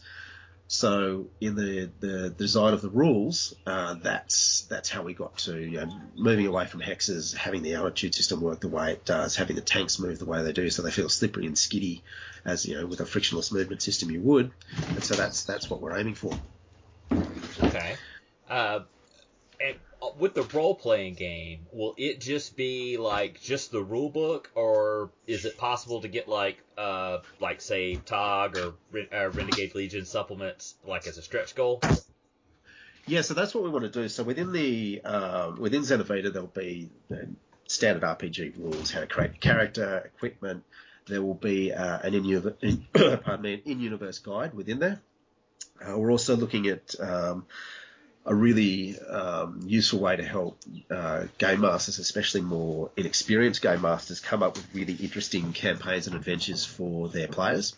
So we're hoping we'll have that within the rulebook, but hope to actually make that a standalone expansion as well as a, as a card set that we're working on at the moment. And then from there, we uh, would like to produce a supplement for the, the three main factions in the initial box set, so the Union, the TOG, and the Renegades. Um, we're also looking at um, a broader uh, source book as well to give some more background on the universe. Uh, we're looking very seriously at part of the Kickstarter also supporting our first fiction offering, which could be uh, could be serialized, uh, which would actually we're more leaning that way at the moment because we want to bring as many voices to the universe as possible. Uh, a serialized offering for fiction as part of the Kickstarter um, would, would be really useful in doing that. And then the other part of the Kickstarter that uh, we'd like to do is, uh, as another supplement, is we want to use the Kickstarter as the, the first campaign of the Renegades. So in the in the old Renegade Legion, it was set about 100 years after the Renegades had left the TOG. Where what we're doing, we're setting it shortly after the Renegades have left, so you actually get to experience the the Renegades leaving the TOG and trying to build a new home. Which the the stories you can tell about, you know, someone leaving their nation, the nation that supported them and then, then has betrayed them. Then they have to find a new home in what is essentially hostile territory, find new allies, find a new way of life, and new identity. They're really powerful stories to tell. So we wanted to, to tell those as, as part of the, the first elements of the new Renegade Legion. And one of the things we'd like to do is use the Kickstarter as the as the actual first campaign. Uh, so we're working on some ideas of how you know when you you back the Kickstarter, you'll also nominate your faction, and depending on how many people back different factions in every you know, period of the Kickstarter, you know, the map will change, the campaign will change. And so our first uh, historical source book will actually be telling the story of that first campaign of the Renegades as they left the, the TOG based on um, how vocal the different groups are within the Kickstarter. So getting people really engaged as a Kickstarter. You know, are, are, you wearing your TOG t-shirt or your Union or your Renegade t-shirt? And how passionate are you about these guys? And if you are, you can help them drive them to a successful campaign uh, and really help people you know, get that visceral love of their faction. Like you know, we we get out of a, a universe like BattleTech, where you know, I've supported the Lyran Commonwealth since I was however old I was, 14. you hang off and on and at the moment in the, the, the BattleTech universe, the Lyrans have been curb stomped, and I'm like, oh no, I don't want to read this. and, but that that's what you want your your your fans and your players to experience that that love of your faction, the, the idiosyncrasies, the strengths, the weaknesses, the, the silly things they do, the great things they do, and having that as part of the Kickstarter, I think will be really great because people will be able to not only be part of the Kickstarter and part of that that campaign within the Kickstarter, but help build that personality around their faction. And one of the things we really want to do is, is support fan creativity, um, help fans connect with each other and share what they create within a New Renegade Legion universe, you know, be it characters or, you know, fan made tanks or um, their own stories, because each of those makes our gaming experience richer.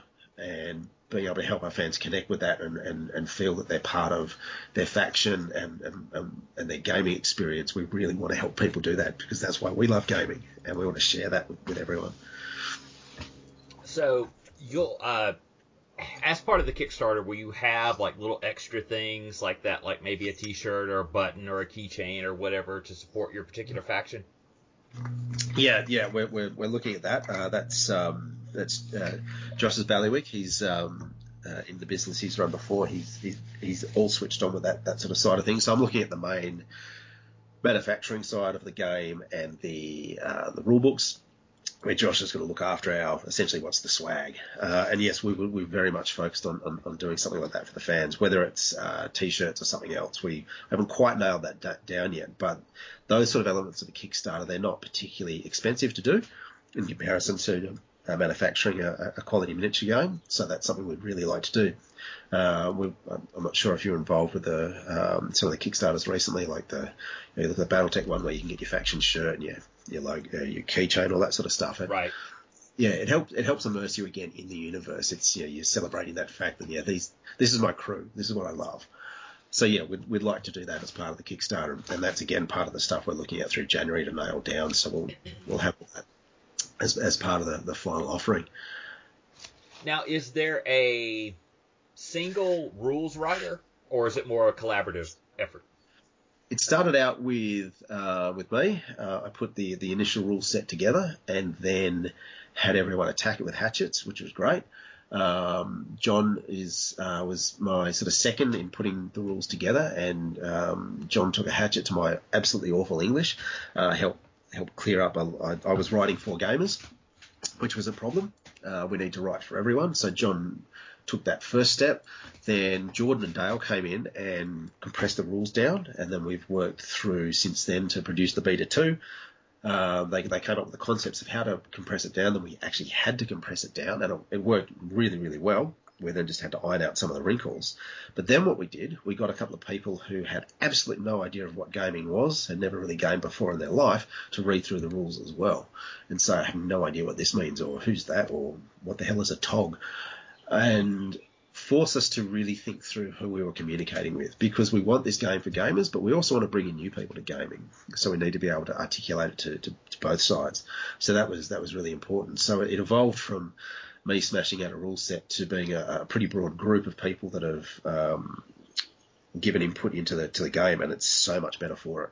Uh, the, these different perspectives, different ways of gaming, different experiences have made it a much richer and a much much better pro- uh, product than I could create on my own. Okay.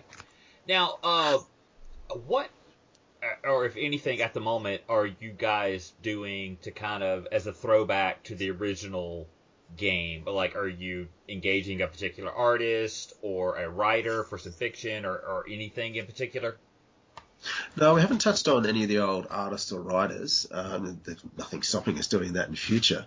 But again, because we, we just secured the trademarks and, and didn't look at the old copyrighted material, we, we essentially can't use that without being in breach of copyright. So we're we're creating everything anew essentially, um, so that it's it's all original work there's nothing stopping us from engaging the, the old artists or the old writers, you know, if they're, they're interested, if anyone's interested. Um, we've got a, a, core team together at the moment, but next year we will be opening up a section of our website where people can submit their work and say, look, I'd like to, to be involved in this. Uh, you know, I'm a writer or I'm an artist or I'm a layout person or a fact checker, whatever it might be, and give them a chance to uh, submit to us. Uh, so we've, we've got an idea of who's out there, who's interested, who's keen, what their skills are. Uh, but essentially, we we've got uh, a couple of phenomenal artists on board already who have done some just exquisite work, and they're their job was initially to set the, the visual language of, of Renegade Legion for us. And then once that process is complete, which they're not far off um, finalising that now, is that we could start bringing other people in after that because then they'll have a, essentially a, a visual guidebook to work from to allow them to then help us grow and expand the universe. Okay. Sounds pretty cool. Yeah, I know. Yeah. Look, I know. Look, a lot of people are super excited, like me, that are super excited about the IP that really haven't experienced it. Uh, I never played it back in the day, and I actually recently picked up um, Prefect because it was it, it's an exact copy of a BattleTech game that uh, the Succession Wars BattleTech game that was way Yeah. too expensive. But I'm like, oh wow, uh, Prefect is the exact same game and it's super cheap. So yeah, I'll I'll get that. And uh, I'm wanting, I was gonna get it to the table, but then COVID happened. So yeah, that, that's the thing. Like we, we want th- those visceral visceral reactions you have to a game and the way it plays. That that's what we that's what we want people to feel. And when when uh, Renegade Legion came out originally, it was quite innovative with some, some of its systems. The uh, the the armor diagrams and the penetration templates and the, the damage flow know, in an interceptor. They were, they were really, really innovative concepts f- for the day, uh, and and that's why people love love the game. You see a lot of comments uh, around that on, on, on the internet. So what we want to do is create that feeling for a new generation because the, most of the gamers today they they want a faster playing game and a simpler playing game. That's just the nature of the market at the moment. That's okay. If you're still liking that really detailed, heavy, heavy, heavy game, we have built in elements to our game that allow you to experience that, but without you know, 44 record sheets to do it. You can actually experience that quite quickly on the tabletop, and, and this is the, the, the clever aspect of, of what Jordan and Dale did. Is that we can have this, we have this really wonderful, easy to play system, but once you start using, turning on all its little features, you suddenly get this wonderfully complex, very immersive experience that doesn't take eight hours to play a game. You can still play right through a game in a couple of hours with all the detail. yeah, and I know that's really desirable uh, nowadays for a for a game. You know, especially as COVID's really taught us how um, important our time is, and yeah, so.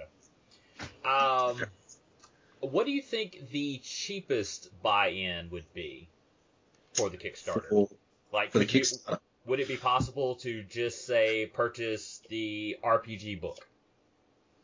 Yeah, I, we we're still looking at all the different options for how we set up the Kickstarter. Like me being a data nerd, I've got about 40 spreadsheets for all different aspects of the, the game and the company, and I've got one that looks at all like myriad myriad of options for how we could set up our stretch goals and our uh, um, uh, sorry our, our funding levels our tiers and all these sorts of things. And yeah, I'd like to be able to say to the RPGs, look, if you just want the RPG, you can get the RPG, or if you just want the tabletop, you can get the tabletop, or you can bundle them both together. Uh, and then you know, have the higher tiers. One thing we'd like to do, and, and what we've done through our Patreon already, is offer the chance to get canonized as well. You know, some people love that being being part of the universe forever. So we've also already got four people that will be our first canonized uh, characters within uh, Renegade Legion, and that's probably something we'll offer as some of the higher tiers as well. That's Uh, cool. How, how can you do that? How does that work? Well, essentially, uh, we, we attach it as a tier, and uh, depending on what level you want, we we definitely put a cap on it. We wouldn't just have it open slather because you know canonizing people does take time, uh, and it you know takes staff resources and art resources and writing resources, and then there's also the back and forth you're going to have with all the people that want to get canonized. So you need to you need to keep a cap on it. So you, you, it doesn't become a, a burden on you, and again, you know, take up so much time that you can't actually deliver what you want to deliver.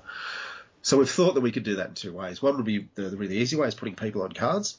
So whether you're a, a, a commander in the, the, the game or you're one of the protagonists in the RPG tech, uh, deck, that's a really easy way to do it. We don't need much text. We only need a you know the photo from you that the artist can, can work from. But then you can have a, a more complex canonization tier where we actually make you a, a far more detailed character in the universe. So you might be one of the example characters in the role playing game where there's a, a full body shot of the, the character, um, their stats, their a bit of their history, a bit of their personality, and they become, you know, for a lot of people who then be playing the game, you become one of the, the characters in their game because they're using you as a as a established character in the universe. So that's that's what would probably offer at a much higher tier. Uh, but yeah, I think something like that for people who really really love the universe is is, is something that I think people appreciate and um, and some of our patrons at the moment that want that, uh, you know, it's something that really excites them. You know, I can be a living part of this universe for you know, forever now, which know, we we want to offer that to people because it's a, a really lovely thing to have. Now, I will say we talk about on my show whenever we whenever we look at a Kickstarter, we almost immediately scroll down to what what is the crazy tier. Occasionally, you see this in gaming that there's Yeah. like a all right. If you give us say five thousand dollars, you know, we'll fly you over and we'll cook you a steak dinner and you'll play the game with us. You got to do something like that, something crazy like that. We, we've had some discussion around it, um, and I'm I'm 50-50 on something like that personally because I see uh, I recently backed uh, and also uh, the Fantasy Miniatures box that Blacklist Games did. Uh, they they ran a really they run a very slick uh, Kickstarter, and they just have the one tier, and then they have a merchant tier, and they keep it that simple. So it's really easy for them to manage on the back end. So they deliver their Kickstarters very, very quickly, very efficiently. And then, yeah, like you said, there's also the other one where you have this crazy tier that says, you know, I will come over, we will have, you know, our artist come over and paint a tank for you, sign it while we cook you a three course dinner, and then play afterwards. And that's, yeah, the big, the big tier. I'm not sure how much it'd take to fly me to the States. I'm not sure that'll happen, but, um, Yeah, um, Just yeah, toss it a- on there. Yeah, it'd be, it would be great. Just like like ten grand or something like that. Or what's what I've always thought is funny is there'll be these ones. They're like five or six thousand dollars, and they'll Yeah. be like, hey, you know, we'll cook you dinner, we'll play the game, whatever. But then they're always like, you have to get your own transportation. And Yeah. I'm like, come on, man. If I'm, yeah, yeah. and, that, that's the thing. Uh, when I'm really conscious in, in everything that we're we're offering, that we that it's a practical offering. That we don't want to promise. Sorry, pardon that. I've got an eight-year-old that just came flying through at a rate of knots. um, that's another thing of COVID. Everyone's stuck in very small places with lots of people. Um, one of the things I'm always conscious of is that if we're going to say, you know, we want to offer you something or we're going to do something, or maybe if we have to change something, we want to make sure that the customer and the fan and the player is still getting, you know, what they what they were hoping for. Um, so I'm very, what makes me hesitant about those, you know, those big, huge five thousand dollar goals is that what their expectation of a night with me or Josh or the, the the rest of the crew might be could be very different from our expectation is, and I would hate to disappoint someone in that situation, and that's that's why I'm cautious of that sort of thing because I don't.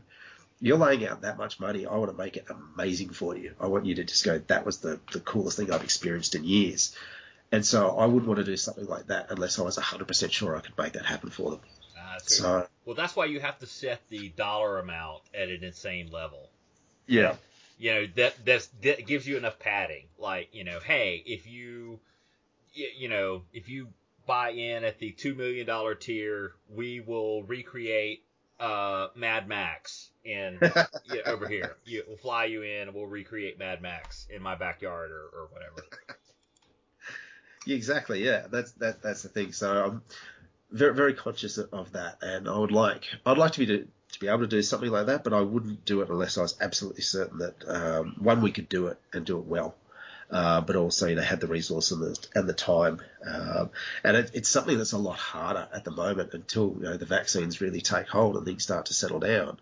Uh, it could be quite some time before you know being able to you know jet someone in or, or go and see someone uh, safely is really possible too. So, you know, it, it, we might have to think down other lines as that we we create a um, it could be something that we create for our top ten you know um, backers a, a an online tournament just for them with us or whatever it might be. There, there's all sorts of ways you could do it, but we have to be very aware of you know the, the world we're living in at the moment too. So. I would like to, to do to do a, a crazy goal for people, but I'm also very conscious that if we do, it, it, it's got to be something we can we can do and do well. now this is a in normal times this would be a normal question for you but now that this is covid it's an odd question.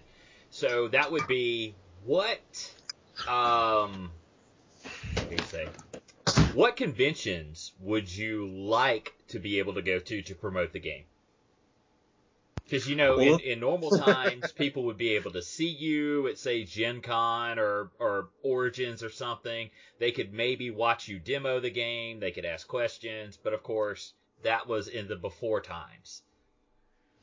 Yeah, that's that's the thing. I think we, it's easier for, uh, say, uh, myself in Australia to be able to do something like that here at the moment. We, apart from uh, the, the, the most recent outbreak in Sydney over the last week or two, um, the, the, country's been dealing particularly well with COVID so far, and it gives us more opportunities to do something like that. Where, from um, my background, especially Josh as well, is that we we would not want to put our players at risk of any kind of harm. Let's say everyone come to Gen Con while the, uh, the COVID's still raging out of control is, is not a, a, I, I don't see that as a good thing to do. Uh, I would love to go to Gen Con and Origins and Dragon Con and you know um, and potentially find people who might like to demo for us at, um, uh, in Europe as well. Uh, but at the moment, it's more it's more of a waiting game just to see what happens.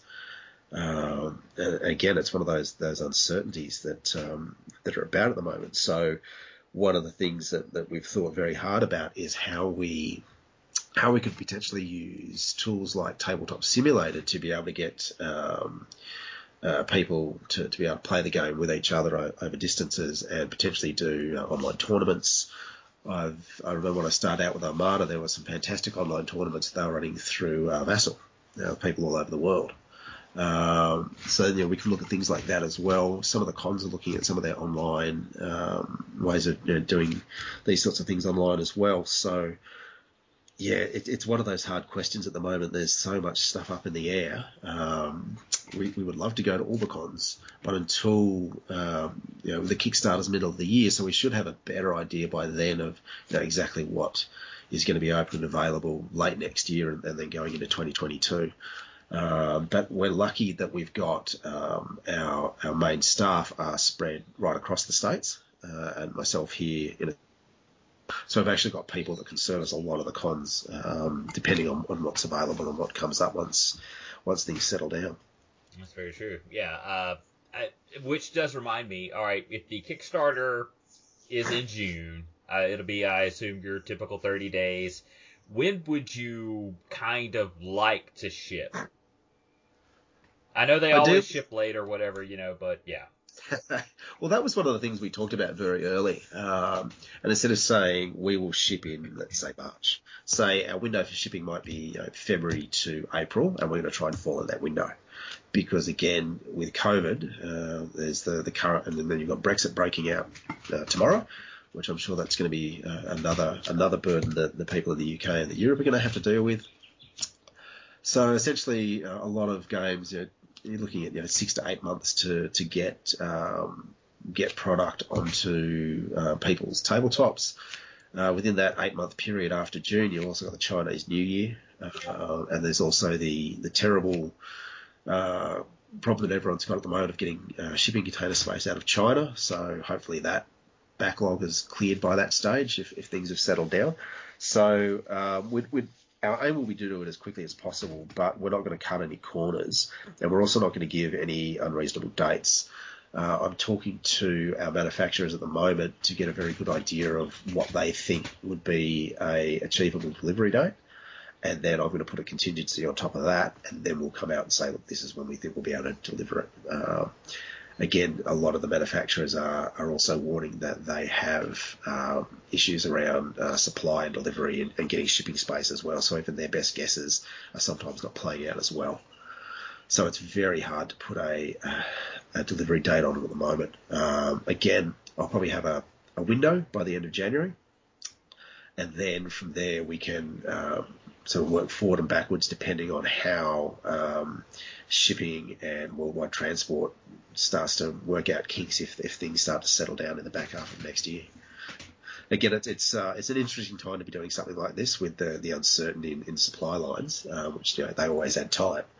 Uh, we're confident we can produce the product. It's just when we can get it onto people's tables is just not entirely clear at the moment because of some of those issues. Yeah, I mean, it, yeah, it's a hell of a time to be releasing anything that would, you know, have to be shipped and, you know, all, all this. Yeah, absolutely. Yeah. Well, and it's uh, very very interesting seeing how different companies are trying to deal with it too. Um, since we've been in contact with so many, it's uh, it's it's been very educational, but it's been very very interesting to see how different companies are juggling with the, with these problems and how, and how they communicate it to. So I'd like to, at some point, for, for others who might take this path in the future, you know, give a bit of a lessons learned. We, we started out by looking at uh, Jamey Stegmaier's blog, which is just incredible. It's just this amazing resource for anyone looking at doing something like this. Started looking at that uh, probably almost a year ago now. Oh, yeah, absolutely. And being able to share those lessons with, with others, would, I think, will be invaluable. Uh, because we're, we're, we're, we want to make a, a really great high end product for people that's at a great price point. So uh, anyone wants to follow on doing something like that, we'd like to say, well, yeah, this is what we learned along the way. So how can people find more information about this? They heard this, they're like, oh my god, I had no idea. They're bringing back Renegade Legion. Where do I go to keep up with all this info? All right. So the first, uh, sort of the most centralized place will be the website. It's very simple at the moment. Uh, so at the moment, as where our social media is just starting to light up, and more features will be added to the website in January through February as we lead up to the Kickstarter. We're going to turn everything on at once. So if people go to uh, renegadelegions.com, so plural renegadelegions.com, they can find us there. There's a link there to our Patreon site for those who really want to get involved with the, uh, learning about the development process. So we share a lot of stuff really early with our patrons. You can get canonized there early, and we also share a lot of our development notes, you know, how, how we thought through some of the, the, problems that we came up against, how we worked out hyperspace, for example. I'm also a cartographer, so how I actually mapped the entire galaxy, which was a whole ball of fun.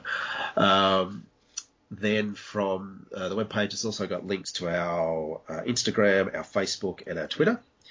Or you can go straight to any of those three and just look up Budgie Smuggler Games, and you'll find us. Uh, we're on uh, Twitter is at um, at Games Budgie, I think. Uh, Instagram is Budgie Smuggler Games, and Facebook's Budgie Smuggler Games as well. Now you've got a link here to a Shapeways page. What have you got on there?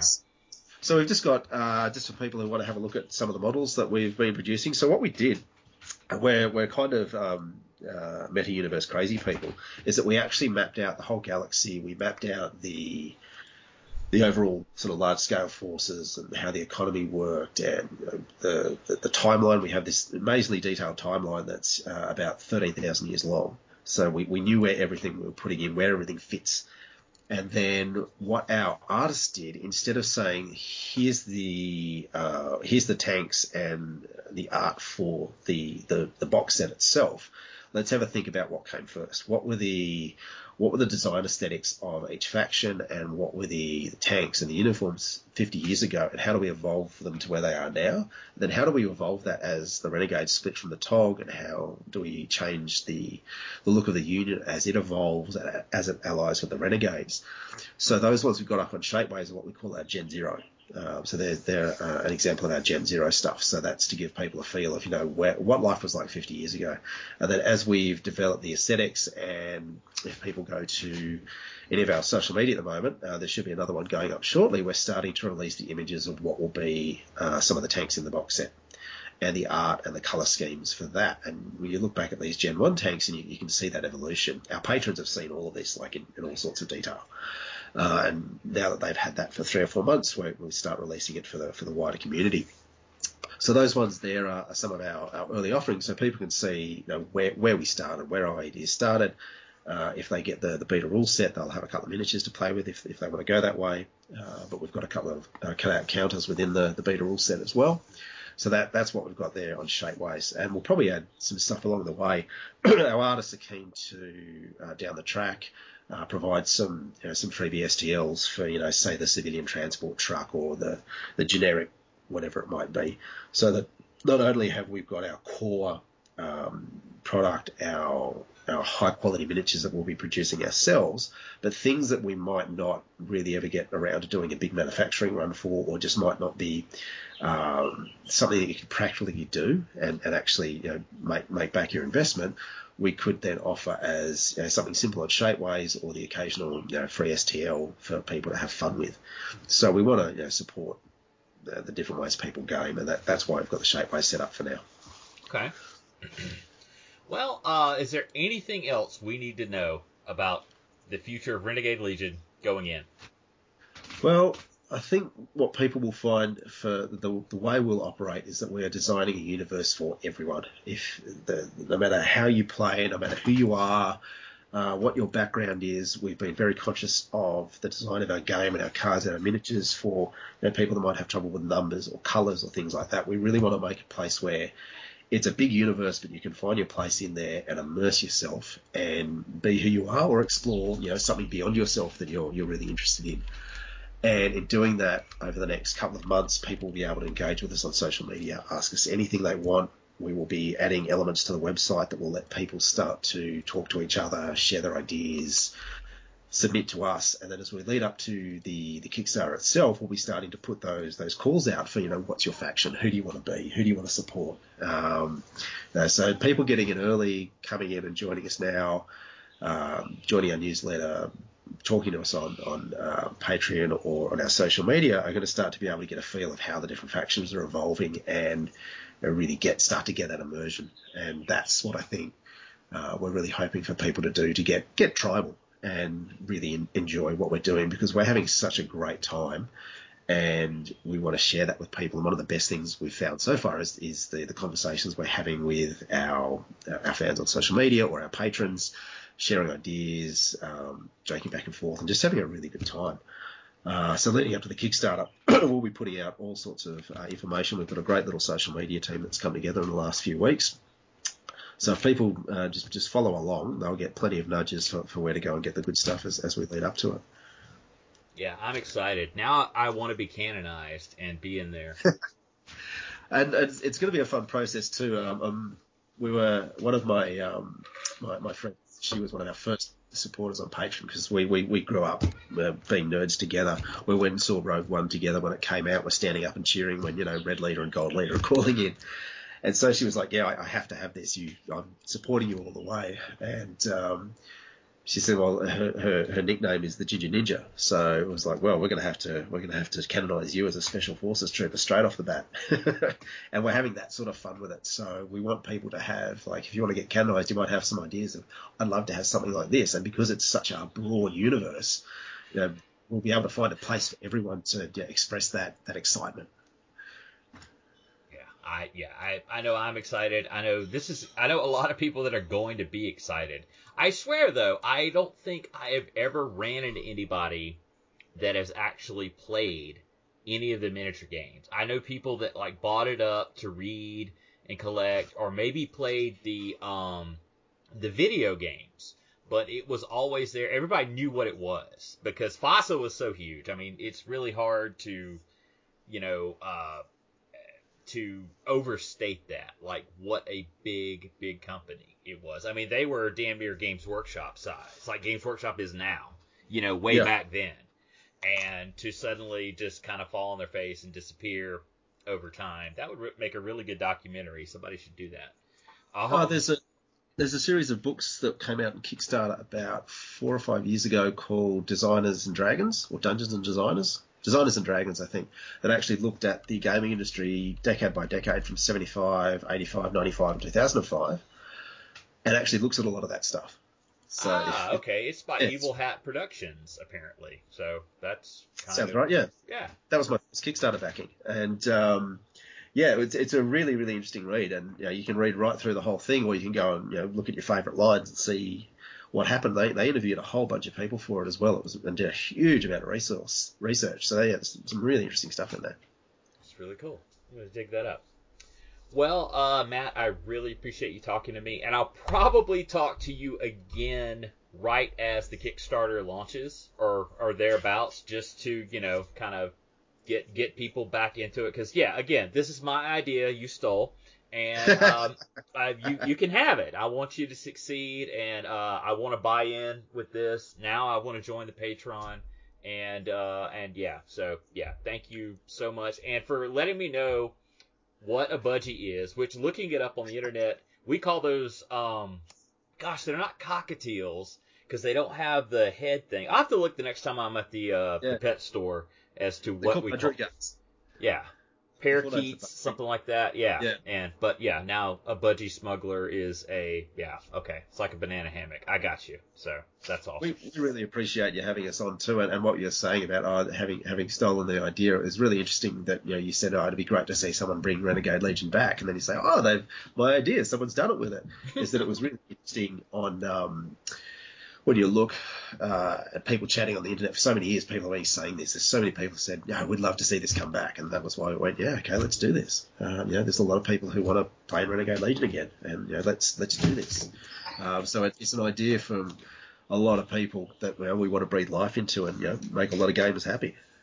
Yeah, I, I really think they will, and I really think you'll get like a whole new audience, a whole new people into it, and because I mean it's it's becoming a big thing. You know, uh, Kickstarter they redid uh, Torg and uh, Twilight 2000 just ended like a month ago. It's all these old games that we used to play or were available to play like in the 90s, and they're every everything old is new again. So now's a good time for it. But we, we really appreciate you, you asking us to be on, and I would love love to come back and talk some more. We um, yeah we can't can't thank you enough. Happy to, and um, and I wish you the best, and I hope this works. And I want to because I'm going to be canonized. This is going to be a thing. I'm going to do it. All right. Well, uh, good night to you, Matt. Well, good morning to you. Oh yeah, that's true. I'm sorry. You're in the future or the past. Are, yeah. I can't remember. What It's day a dark, terrible. is it? The 29th or is it the 31st there? It's the 31st here, and, and 2021 is when Mad Max was set, so it's Mad Max tomorrow in Australia. Ah, okay. Well, that's a big day. You should, yeah, better prepare for that. So, all right. Well, thank you very much. Thank you. Bye bye. See you later. And now we're back through the magic of editing. How's Roll- your soup? Oh, it was. I made some chili, cornbread.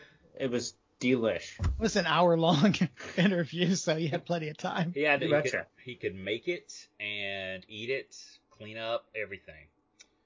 Uh, so the first thing I've got on uh, what's on your radar, which is this little section where I just talk about things that I just ran into, discover. They don't necessarily have to be new things. They could just be stuff that I was too dumb to not know was already out there.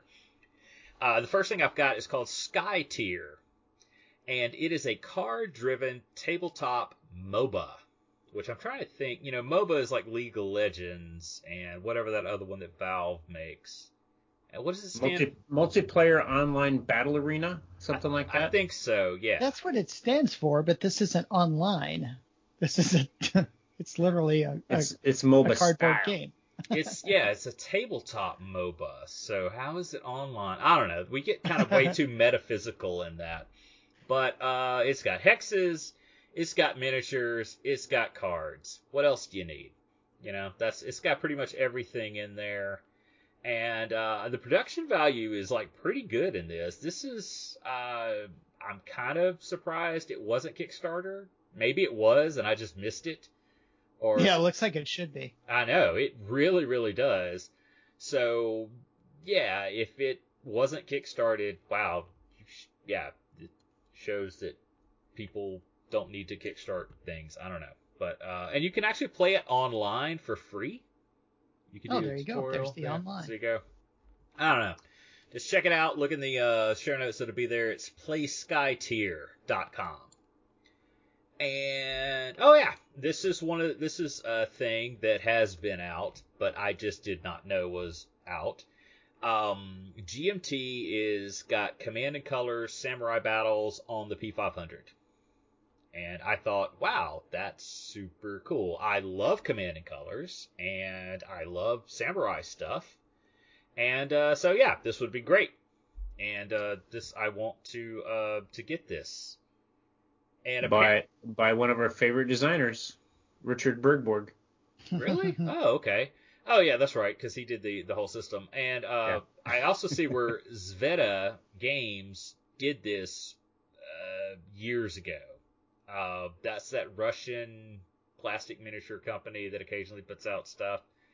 But um, yeah, I'm really kind of interested in this, and we'll Oh, it's it. interesting. There's one. There's one game in the. Uh, it's in. It's I don't know if it's technically in this series, but it's it's it's a commands and colors game. I mean, it might as well be. It's the same system and everything. It's a World War One game by I think it's by PSC. It's called like Great War or something like that.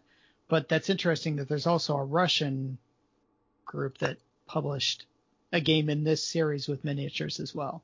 These games they they lend themselves well to miniatures. They come with blocks, but miniatures, you know, they make them look nicer. Uh, the very first Command and Colors game I ever played was called uh, Battle Cry, and it's gone out of print and come back in print. I think at least twice since I owned my copy. And it was an American Civil War game, and it came with miniatures for the cavalry, the uh, the infantry, and the cannons for it. And I just loved how easy it was to play. And you know, as the years went by, I discovered, oh, there's this whole other system, and I got I bought into Command and Colors Ancients, you know, based on that, and I've just kind of Mm-hmm. been going ever since. I have the only one I own now currently is the medieval one, and I definitely don't play it as much as I should. So there you go. Yeah, I had Ancients, but I sold it just because I didn't play it that much. Me too. So. Uh, the next thing I had, uh, you guys have watched Avatar: The Last Airbender, right? Nope. Here and there. Oh, holy shit! You guys should just hang up right now and go watch it, and then come back.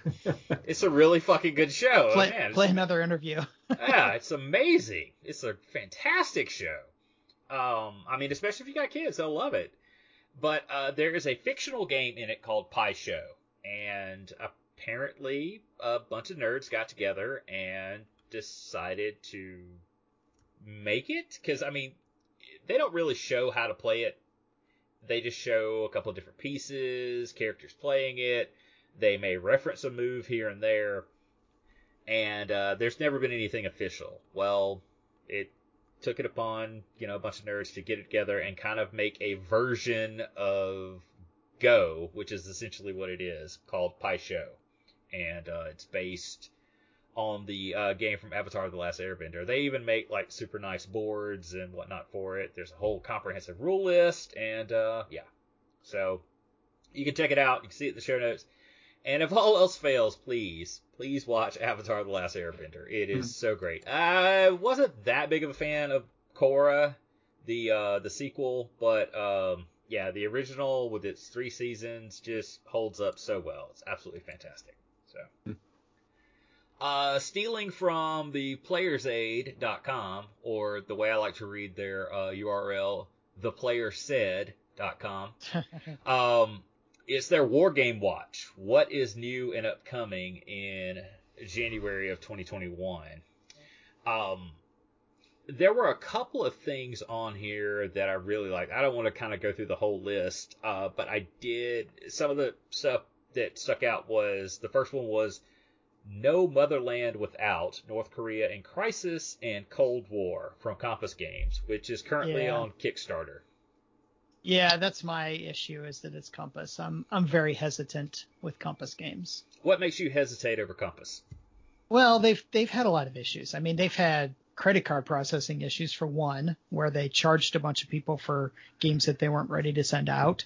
Uh, they've had printing issues. Uh, they've had quality issues, and their games are really, in my opinion, overpriced. So I usually don't buy Compass games unless, you know, I'm not going to buy a Compass game before it comes out. We'll just say that. I'm not completely against Compass games. I own a few, um, but I'm not going to be jumping on a Compass game until I'm sure. Uh, my thing is, I've been like, eh, do you really need to kickstart this? Eh, you know, and not to mention, you're, I, I'm with you on being overpriced. However, NWS carries Compass and makes it reasonable. So there's that. Uh, the next one was there's a, another coin series. I'm sorry, it is just the third. It's a reprint. Yeah. Yes, the reprint of uh, Fire in the Lake. There are more coin games coming out. I can't remember what the next one is. I want to say maybe Philippines or China. There's there's I think a couple. Those are the next two in the series coming out. But uh, yeah, this one's just a reprint. This one. Uh, yeah, the the Vietnam game. This is an older one. I've got this game already. So I thought I thought so. Yeah. Uh, yeah. Volko's been after me forever to do my uh, Burger War um, idea for the '80s, but I keep telling him I was like, man, I don't have time. Um, we'll get to it one day, buddy. You know we'll get it. I'm I'm humming Ride of the Valkyries in the back of my head. Over Oh the, yeah, over definitely. the cover art on this. Um, uh, uh, the next one I found interesting was Atlantic Wolves from Can- uh, Canvas Temple Publishing. Wasn't that what we were just talking about that uh, did the um, Seven Years War game? Uh, no, that was not. Okay, just got it Okay, that was me. that was there was Canvas. Okay, that is Canvas Temple Publishing. Oh, sorry, Clash of Arms. Clash of Arms is Yes, Prague. the C threw me off. So there you go. But uh, I'm always fascinated by U-boats and whatnot, and so a another solo U-boat game seems pretty cool. Seems like there's been a lot of uh, World War II submarine and naval games come out lately, and a lot of solo games, particularly. Yeah, I guess that's just the way you do them. I have the two from GMT, and then uh, what did Dan Verssen does a couple. Yeah, Dan Verssen. He does an Italian. He may one. he may do everything solo. I don't. I, I'm sure I'm wrong about this, but I can't think of anything Dan Verssen did, does that's not solitaire. Hmm. Uh, Warfighter, I don't think. Well, I'm not. Sh- no, I think that is. Anyway, uh, the next one I thought was cool was Devil Boats, PT Boats in the Solomons. And what I really dig about this, and if you, you'll see this in the show notes, you scroll down and you actually place your crew on certain spots on the boat. So I could just assume that, you know, you may take fire on a certain area and oh, mm-hmm. oops, it kills the CO and now that affects your morale or, you know, who else is Have you played Pavlov's House? I have not. Okay. Pavlov's house, you, you do that. You, you set guys up in the building and these guys are on the west wall, these guys are on the north wall, and, you know, they can only shoot at stuff coming from the north, but if you get hit from the north, those guys are going to get taken out. And yeah, kind of like that. And this is a solitaire tactical level war game. You, as commander, will lead a squadron of four U.S. Navy PT boats on nightly missions against Japanese forces in the Solomon Islands during the months of 1943. So that's what it is. And yeah, that's the only uh, that's the only other one I actually cared about on there. There's a couple more, but you know, whatever. It's it's the thing. But yeah. and uh, the last thing I have on uh, what's on your radar? Well, that's me. Tell me There's about house rules. So there is a board game cafe that is uh, opening in Grand Rapids, which I was just made aware of today. Um, have you guys ever gone to like a, a board game cafe or a, you know like a bar? Nope. I guess is the way you There's- did. Uh, There's I at have. least one here in St. Louis, but I've never been to it. It's I called have. Pieces. ah, what? Uh, where was it? There in Mississippi. Uh, yeah, we, uh, you know, during the board game renaissance, it started, gosh, what was about eight, ten years ago? They actually started to pop up even here in Mississippi. I, Oh. I'm honestly not sure if any of the ones I'm familiar with are even still open. I think they were all closed even before COVID. So, hmm um, So this uh, House Rules place opened in December, which I'm like, man, it is a risky ass time to open a a, a restaurant. Um, but in, uh, whatever, I, if if it's still around, you know, in a few months, I'll go check it out. all right, Um, Roy, I have a question. All right, looking at this website, we'll have this linked in the show notes. This is houseruleslounge.com.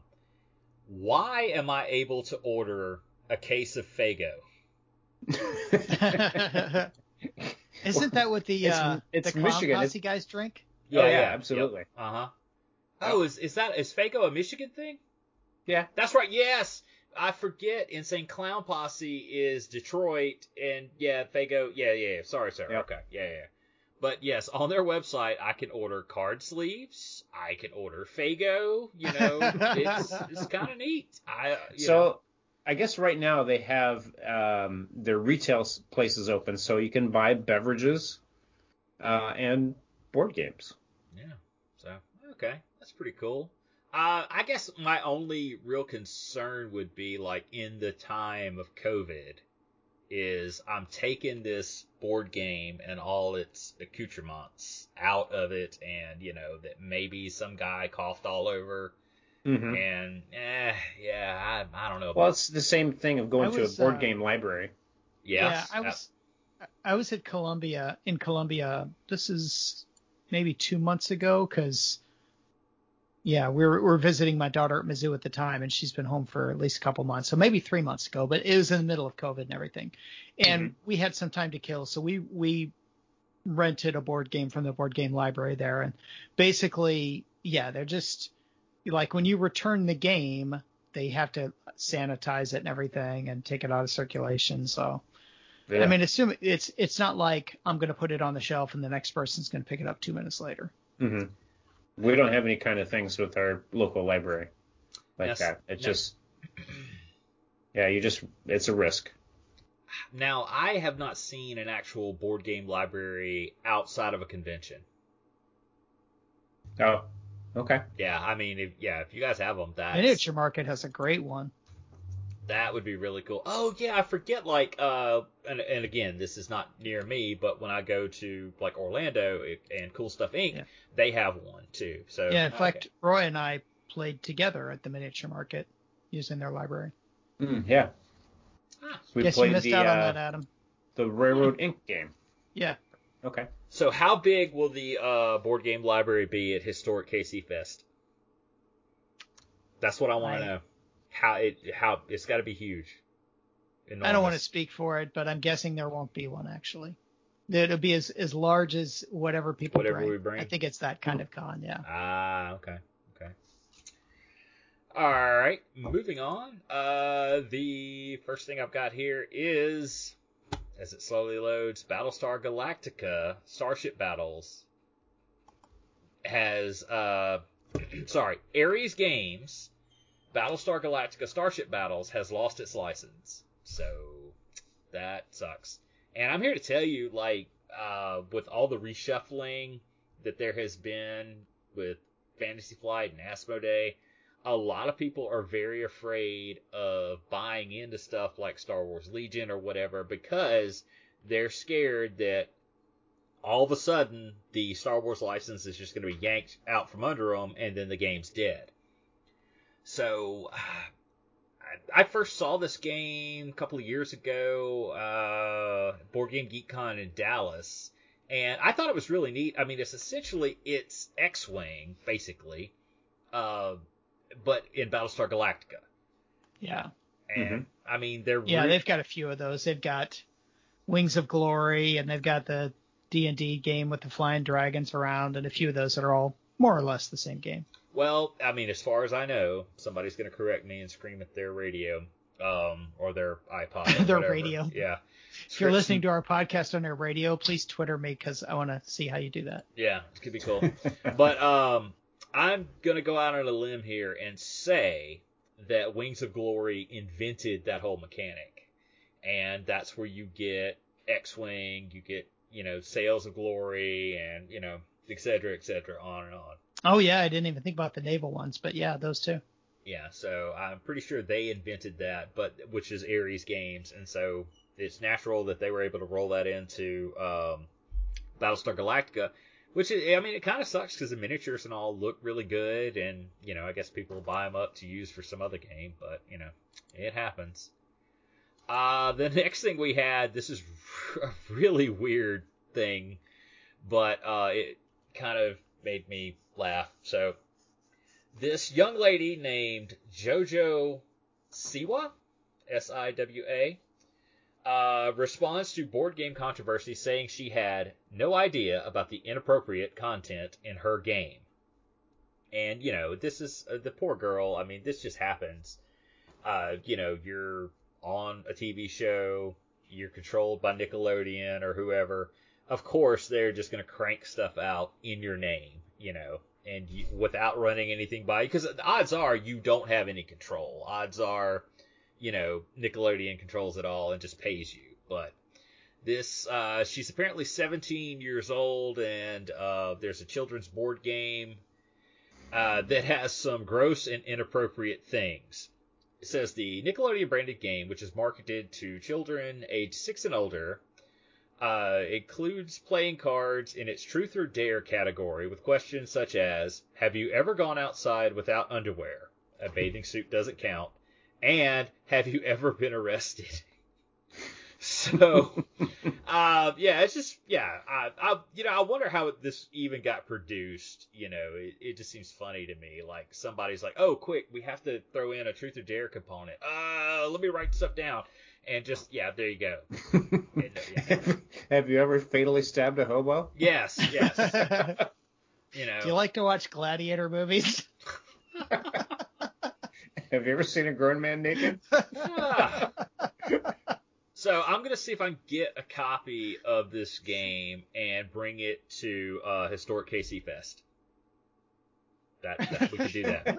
We could do. I mean, okay. I mean, I, I guess I don't know if I'm more disturbed by the questions or by the fact that there's a board game based on a YouTube star.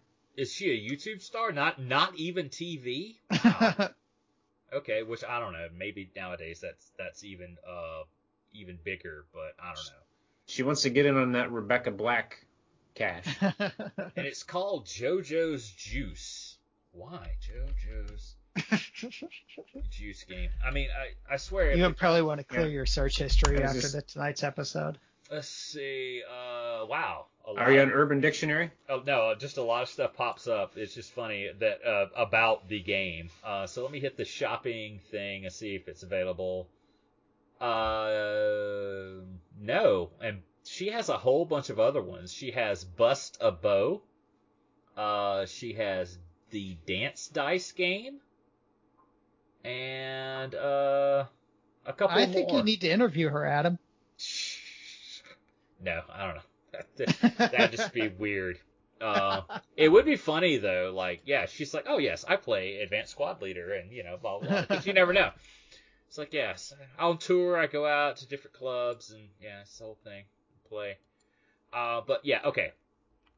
If historic KC Fest was like next week, I would get a copy of this, and we we would uh play it uh there at the con. It would Sounds be, like an evening game after we've had several drinks. yeah, it would be entertaining. it would be entertaining, but see, by the time that happens, if it happens in like six months from now, uh, we would have already forgotten about the controversy. So I'm sure another controversial game will happen by then. Or and if all else fails, I can get a copy of like what is it, Dream Phone, whatever it is, one of those. I like games. the uh I can't Mys- remember what it's Mystery called. Date? yeah, Mystery Date. Yeah. I, I kind of like the uh the the Lolita Eastern Front game that you told me about. Oh, Barbarossa. yeah. yeah, yeah, yeah. I could bring that. It's, I mean, it's the weird thing is, it's like it's a legit card game. They just like reskinned it with anime girls, which is ridiculous because you have like, you know, it's like sexy Mussolini, there's sexy Rommel, you know, all this stuff in there. Is Just- there any other kind? I guess, you know, whatever. But uh, yeah, that's that's in there. I, I'll try to remember that. Uh, the next thing we had was I saw the title for this and it just caught my eye. Embryo Machine brings the mecha battles of Gundam and Evangelion to the tabletop. And apparently this is a really popular game in Japan that is going to be translated and kickstarted with a new edition landing next month. And uh, yeah, I'm just assuming Embryo Machine is some kind of weird um, translation thing. I don't know, but a lot of animes have really weird game uh, names like that. So you know, basically this is a card game. You have a mech, and then you it's a deck builder, and where you draft cards and you like you either get attacks or like more guns and shit. And so there you go. And it says the hmm. battles take place on a board divided into a grid which players use to maneuver their EM and attack their opponents using obstacles and terrain on the battlefield to their advantage. So, I mean, basically, yeah, it's going to be big robots fight each other. So, plus it has a weird name. I'm assuming when the Kickstarter launches, we'll um, we'll see that and uh, talk more about it. Uh, the next thing I've got is kind of late because this is more of a uh, Christmas thing. Uh, have you guys ever heard of Mari Lwyd? I had not. It is a Welsh uh, fairy tale, folklore, legend, whatever you call it. Anyway, it's uh, this thing that shows up like during during the season, and it, is a spooky shrouded creature with a horse's skull for a head. It either shows up during Christmas or the New Year. uh, defending on how much the local church freaks out about its presence, and carols at doorways to people's houses, demanding entrance using Welsh rhymes. And you have to um, offer the creature hospitality, usually in the form of alcohol and cheese. Uh, but I guarantee this got started with some drunk guy like 800 years ago. it had to be like he was like really Some, he put on a horse skull and he just wanted some some ale and cheese. Yeah. Not this shit. Bring me some of that camembert. Uh, so yeah, it's uh, I'll link a better article on like what it is, but it it goes it has a like a there's deeper lore to it. It's like you have to best it in poetry, or it comes inside, or or, or you have to let it inside. So it's like essentially you're engaging in this in a rap battle with this uh, horse skull thing that um, wants your beer and cheese. So, you know, there you go. That that's what you got to do. And all that to say, I say, am totally on board with this. yes, I mean, I, that's I really want to start this tradition here, but I, in Mississippi, but I'm sure. I want to put I want to put shot. Mari Lwyd and Krampus and the Bleakin all together. oh, I, for, I forgot about the Bleakin from Bob's Burgers. Yeah. Uh, I was like, oh, you never heard of you ever heard of the Bleakin? You ever heard of the Bleakin? Oh, dadgummit, I used to have ah, I put it somewhere. I've been cleaning out my office. Anyway, I had the best Teddy keychain from uh, Bob's Burgers. I'll send you guys a picture later because He's my favorite. yeah, the way they actually did the keychain, they did his eyes too big. So yeah, it looks really weird. Ah, so um, all that to say is they're actually bringing in stats for the Mari Lwyd to uh, Pathfinder. So there you go. Uh, the next thing we have is essentially droids are getting specialists in Star Wars Legion. They are getting the Separatist specialist. And I did see several people that actually watch these shows get really excited about them. And I'm like, I don't know who any of these people are because I don't watch the cartoons. But there is a T series tactical droid hmm and uh, the one people were, were really excited about was that weird flying droid in the back. Is that a probe droid? I don't think it's a probe droid. What do they call that stupid thing? Um, like a Reaper droid, something like that. is it, are those the sort of thing that they're with uh, Darth Maul? Uh, It looks like that, but it looks. If you've seen uh, Clone Wars, it looks more like like the episode where they were on. It's a Viper droid. Viper Twi'lek Recon planet. droid. That's what it is. Yeah. Reaper, Viper, same thing. So, uh, yes, that that is what that is, and they were really They're releasing a lot of content for Legion. It's a good thing. Uh, that, that's very true, and um, you know we hope that continues, and uh, we hope they don't lose the license, Hmm. and uh, yeah, but we'll see. But uh, I guess that brings us to the end of the show. Been going pretty long. I guess a longer show with the uh, hour-long interview, but uh, yeah, and uh, yeah, so that's the end of the show. Did you guys learn anything? What did you guys learn From this show. from this Let's see. show? What was my big takeaway from this show? Mm. Uh, oh, I learned that it's my turn in Board Game Arena. Oh yeah, that we're waiting on you. Waiting for me. I'm holding Uh-huh. everything up. Wait, uh, it's not waiting for Guffman. It's waiting for Richard. So Now I, now I just need to figure out how to play. yeah. So um yeah. Anyway, so I guess that's it. So good night, folks. Good night, everyone. Bye bye. Be nice to each other. That Please. too. Yeah.